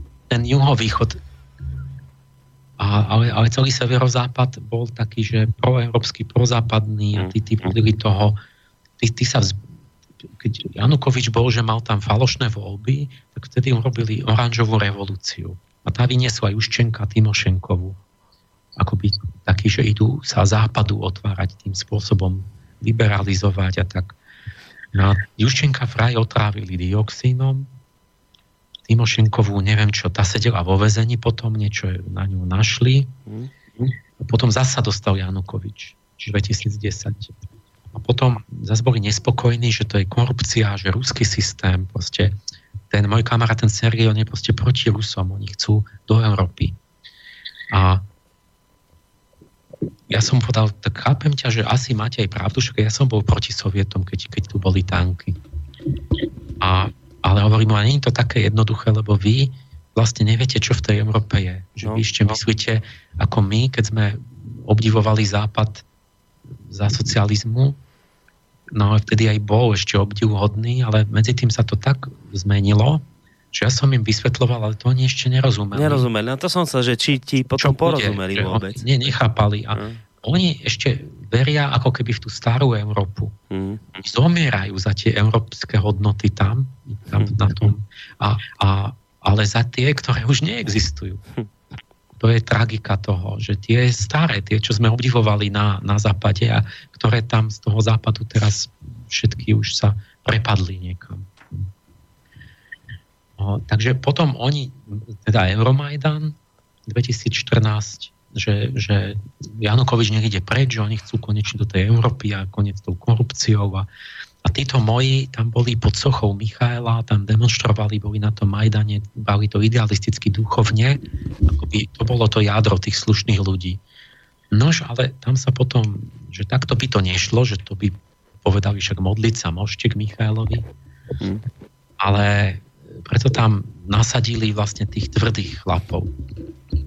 A to už bolo pripravované, to je to, čo tam tá Nulandová povedala, že dali tam, ja neviem, 20 miliard dolárov, alebo čo aj Európa, aj Američania a všetky tých, tých pripravení kádre a tých nacionalistov, ktorí, ktorí išli na to, že už teda zbránia obušky a tí potom pod, pod krídlami, akože s prižmurenými očami Horošenkovej vlády a tak ďalej, aj, aj robili násilie, aj upálili v Odese tých. Bol akože také vedľajší efekt. Ale... Strieľali do vlastných na Majdane. No, hneď prídem, ale že zase tie oddiely berú ich, že oni teda s tým nacionalistickým zápalom vytvoria aj tie súkromné armády. E, čiže oni sa vrátili akoby k tej tradícii tých, tých, tých nacionalistov ukrajinských, ktorí vlastne bojovali s SS-akmi za tú mm-hmm. akoby nacistickú, čiže nacionalistickú Ukrajinu. Aj, aj tie znaky tak vyzerajú a majú normálne akoby tie, tie tie runy a takéto na tých, na tých súkromných plúkoch, na, na uniformách a tak. Čiže preto hovoria, preto všetci tí z východnej Ukrajiny sú zdesení, hovoria, že nacisti, že znova nacisti prišli a keď počuje vo východnej Ukrajine niekto, že nacisti, tak to vie, že tomu od, od kolísky detko s tými vyznamenaniami len o tom rozprával, že ako oni hrdinsky tej, v tej veľkej vlasteneckej vojne vyhnali tých nacistických vrahov a, a vrak je nepriateľ rusky. A, a, takže to nacisti, to, to oni idú a idú bojovať a budú, budú sa obetujú. Lenže tí západní Ukrajinci, to je, to je, že na, to je nacionalista, to je patriot, to je ten, kto chce za, tú, za toho Ševčenka, za týchto, za tú liberálnu západnú Ukrajinu, modernú. To, to je katastrofa tých predstav. A teraz vlastne tí, ako ten Kolomojský, a tak má ten nejaký Azov a taký pluk, že tí oligarchovia zaplatili a to boli schopní vojaci, čo tam zas akoby stoja, že, že aby ako im nebrali územie. Na tej druhej strane, to som strašne chcel vedieť, jak to je, tak ono je zase to niekde v strede tá pravda, že tí miestni tam bojujú, sú tam aj tí kozáci, aj tak, ale majú tam určite im všetko, aj výzbroj, aj, aj tých komisárov, aj nejakých tých špeciálnych vojakov a takých tam im proste Rusi dajú že im pomáhajú ako svojim. No, čiže ja som sa im smial, že počujte, vy tu máte samých fašistických židov vo vláde. Že takto sa to otočí čudne, že vlastne tí, tí, tí kolomojskí žid a takíto tí, tí, tí bohatí, a oni platia tých, to, čo sú akože neonaci. Hmm. Že oni to berú, že to je proste patriotizmus. Oni to tak nejak bolo je to, tak, takto je to zamotané vlastne, že nedá sa s tými nálepkami, proste človek musí ísť na tie duševné procesy a tie sily za tým. Lebo z tých nálepok vám vidú samé absurdity, že oni majú vlastne, e, vlastne nacisticko-židovskú vládu. Čo je akoby protirečenie. No. Vždy treba vidieť, že o čo práve ide. Nie, nie tie, tie schémy, tie nálepky. No a tam ja som toto som sa snažil pochopiť, čo bolo na Euromajdane, že prečo, keď už nebolo treba, tam niekto rýchlo urobil násilie, lebo sa to schylovalo k dohode. Takže ja keď som tam tie dráhy tých striel aj nafilmované boli, že kto kde ako strieľal a, a ten z tej ruskej strany z toho Berkutu hovorí, že vidíme, že strieľa odtiaľ, že chceš pošlem ti chlapcov, alebo nie, nechceme, nechceme a tam dokonca natočili s tými kalašníkovmi. No proste tam boli takí, že príde generál, nejaký starý veterán a povie, no chlapci, chceli by ste toto, tamto, pofajči s nimi, popie vodku a rozdali zbranie a povedal tomu, tomu, tam, hento, toto. Nastrielali podľa mňa teda z tej, z tej západnej strany strieľali do Berkutu, aby ich vyprovokovali, pretože to bolo príliš nenásilné. A, ale strieľali aj do vlastných, aby vyprovokovali, že, že teda ten Janukovič je vrah a tak, ale Janukovič už, veď on utekal, on tam sa vzdál, on povedal, že nech sú voľby, alebo čo, tak niekto to chcel urychliť nejak do, do pre vlastné záujmy, akože proste prilievať olej do ohňa, aby, aby roz, rozduchal nejaký konflikt. Ale to, čo sa stalo teraz, poviem vám zaujímavú vec, čo si nikto nevie. Čo to je podnesterská vojna? Kto vie? to, čo sa stalo v Donecku, Luhansku teraz, 2014, tak to sa presne, presne v 92., čiže to je presne 20, 22 rokov predtým, sa to všetko presne takto už raz stalo a nikto to, to nejak nám ušlo, že Dnester tečie medzi Moldavskom a Ukrajinou, čiže na, na opačnom konci Ukrajiny, na západnom. A v 90. roku Moldavsko sa odsamostatnilo zo Sovietskeho zväzu a povedali, že bude Moldavsko, všade, všetci budú hovoriť moldavský iba. Čiže je tá národná idea. A lenže na ľavom brehu Dnepra, Dnestra, tam, tam bolo plno Rusov. A to bolo presne ako Donbass, že tam bol všetok priemysel tak jak v Donbase. Tam sa veľa Rusov pristahovalo, či tam bol veľký podiel ruského obyvateľstva. A, a zároveň priemysel. A títo povedali, no nie, že my chceme hovoriť aj, aby ruština bola tiež úradný jazyk, lebo my sme tu polovica Rusov a na tom ľavu, ľavom brehu toho Dnestra a že zrazu akože oni sa cítili doma a že zrazu nesmú hovoriť rusky a majú nejakou moldavčinou hovoriť. Tak a oni v parlamente, že nie všetci po moldavsky, je jednotný štát, a tí sa vzbúrili, vyhlásili nezávislosť toho Podnestria, ťaholo sa to chvíľu a potom tam vtrhli ruská armáda a kozáci pomohli tým podnesterčanom, tým ruským Rusom na tom Podnestrí a skončilo to tak, že oficiálne to patrí do Moldavska, to Podnestrie, ale v skutočnosti je to nezávislá republika. Čiže úplne to isté, čo v Donecku o 20 rokov skôr. Uh-huh. Rusi pomohli, či Rusko pomohlo ruským obyvateľom na území Ukrajiny. Oficiálne to je územie Ukrajiny, ale je to nezávislý Luhansk a Donetsk. Čiže my už sme toto raz mohli riešiť vtedy. A teraz, ako sa história zopakovala úplne rovnakým spôsobom, úplne rovnaké témy boli, že v ukrajinskom parlamente chceli nastoliť, že jednotne musíte všetci po ukrajinsky. A Janukovičovi ľudia chceli, že keď je niekde 10% Rusov, že môžu hovoriť aj rusky na úradoch. Hmm. Aby nemuseli zrazu sa učiť ukrajinsky, to v živote nepočuli. A toto bolo jeden z tých strachov, kvôli ktorému povedali, že tak to nechceme, že my sa chceme odtrhnúť. Pridám ti aj maily nejaké, čo prišli, lebo súvisí to s témou, ktoré práve teraz rozprávaš. Ľuboš. Uh, Pán Páleš veľmi zjednodušuje opis hladomoru a dané obdobie. Hladomor bol aj na Povolží, Kaukaze, Sibíri, nie len na Ukrajine, ale pokiaľ to je podávané z pohľadu Ukrajincov, tak to možno oni tak vnímajú, ale určite to nebolo tak. No, moment, moment. Ja som hovoril o obidvoch hladomoroch, lebo som povedal, že jeden bol spôsobený tou občianskou vojnou a že zomreli milióny ľudí kvôli tomu že vlastne zlyhal, proste nefungovalo hospodárstvo. Čiže to bolo ako keby vedľajší následok tých bojov a tých zmetkov.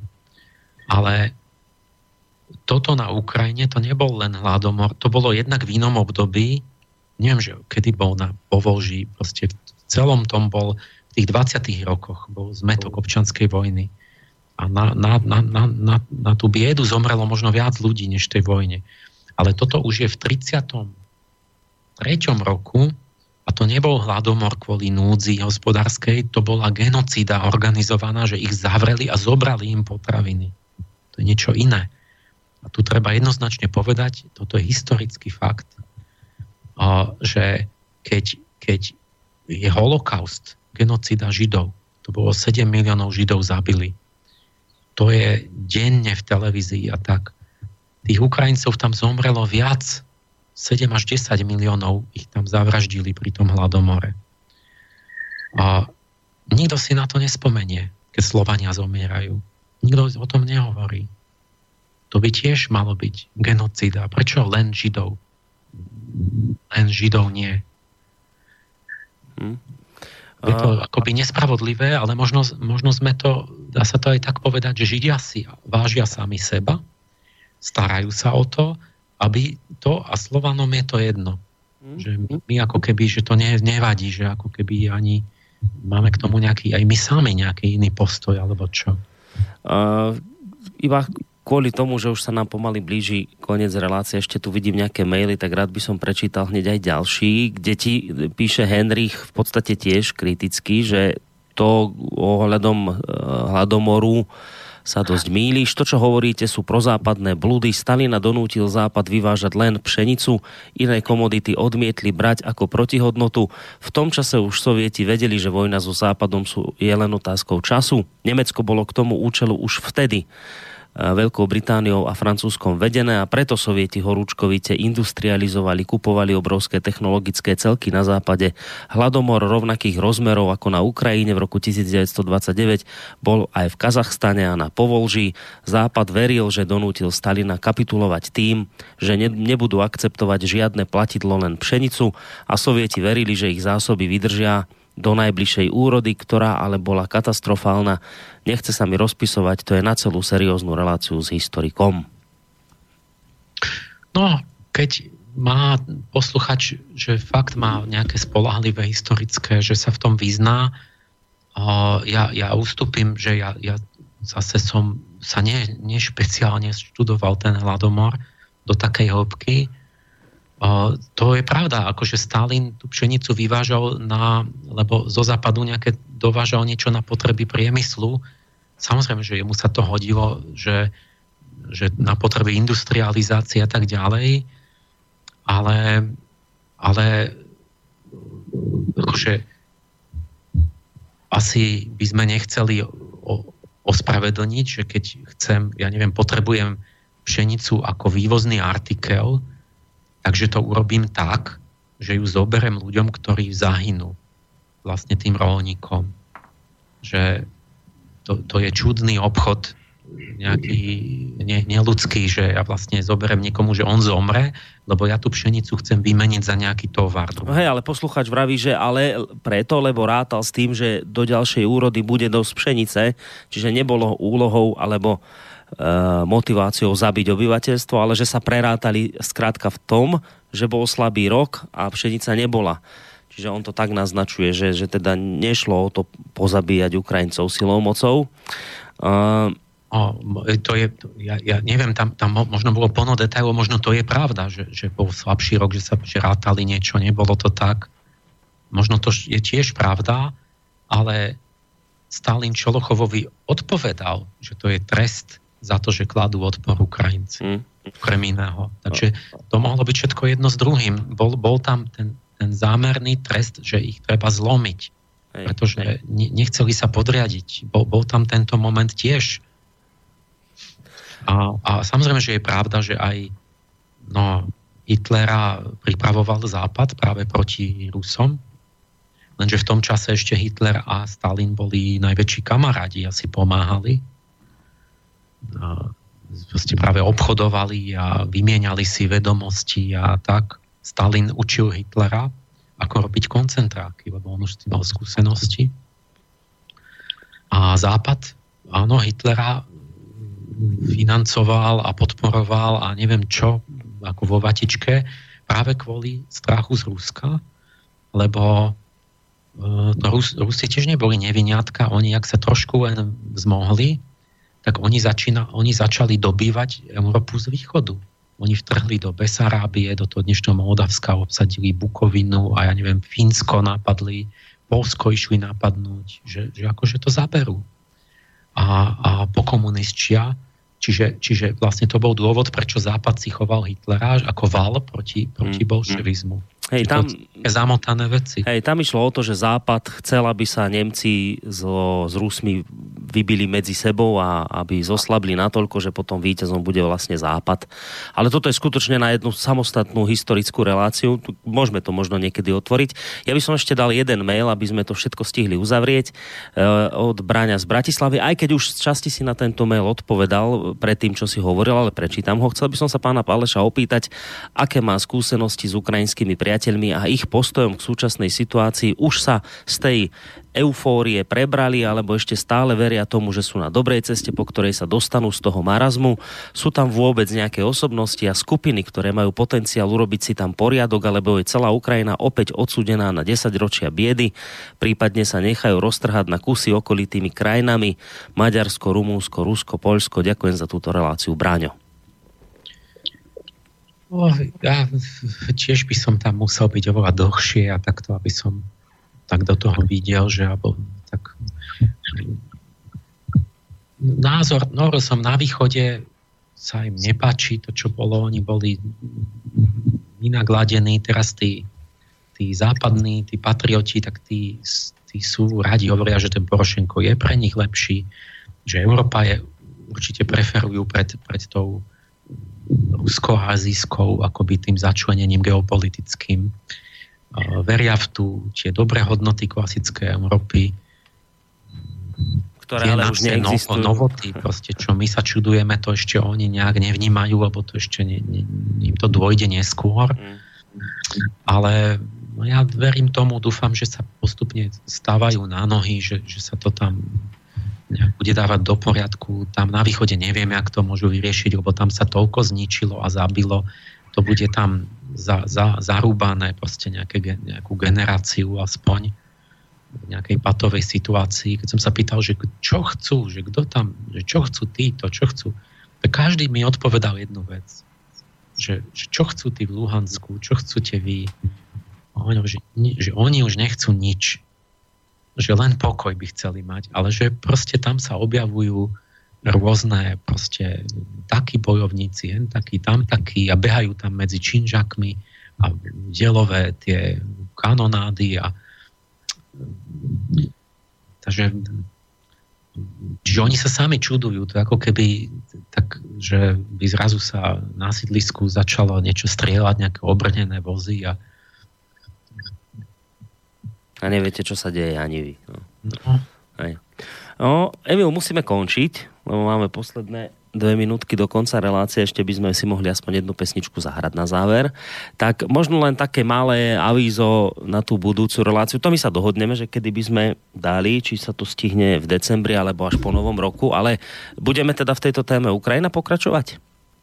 No my sme mali v pláne druhá časť, lebo ja som ešte niečo povedal v tom rádiu nielen to poslanie Ukrajincov, ale že je tu niečo ešte hlbšie na čo by si mali spomenúť, že práve tam, kde sa teraz bojuje a oni bojujú o nejakú tú pravú Európu podľa ich predstav, tak tam na tom Donecku a na, tej, na tých stepiach nad tým Čiernom morom, tam sa kedysi zrodila indoeurópska rasa. Tam sa sformovala, vyvinula.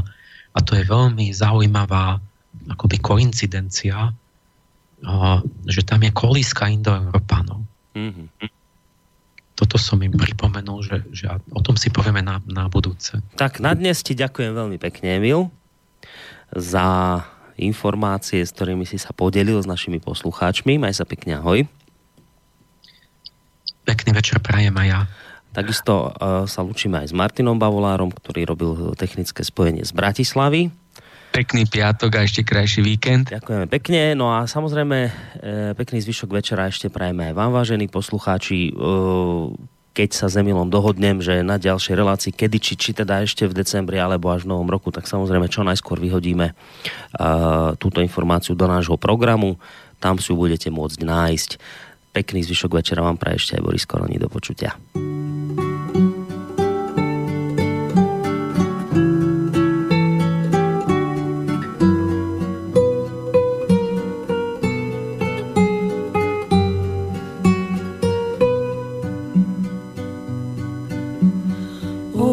Світи місяченьку, та й на той перелаз.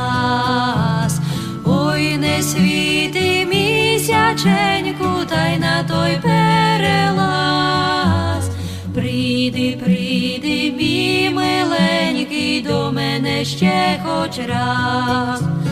Ой, не світи місяченьку, та й на той перелаз. Прийди, прийди, мій миленький, до мене ще хоч раз. Я до тебе більш не прийду, нехай хтось інший йде. Я до тебе більш не прийду, нехай хтось інший йде. Є у мене люба дівчина, вона на мене жде. Я до тебе більш не прийду, нехай хтось інший йде. Є у мене люба дівчина, вона на мене жде.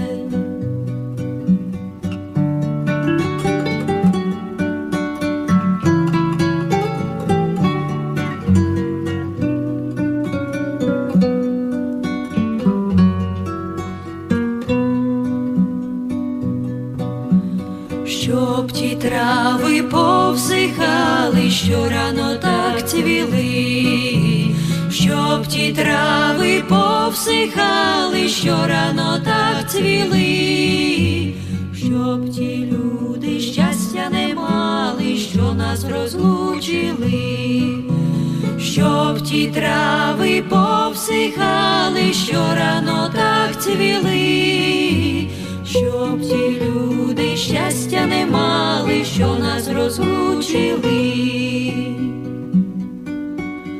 Ой, не світи місяченьку,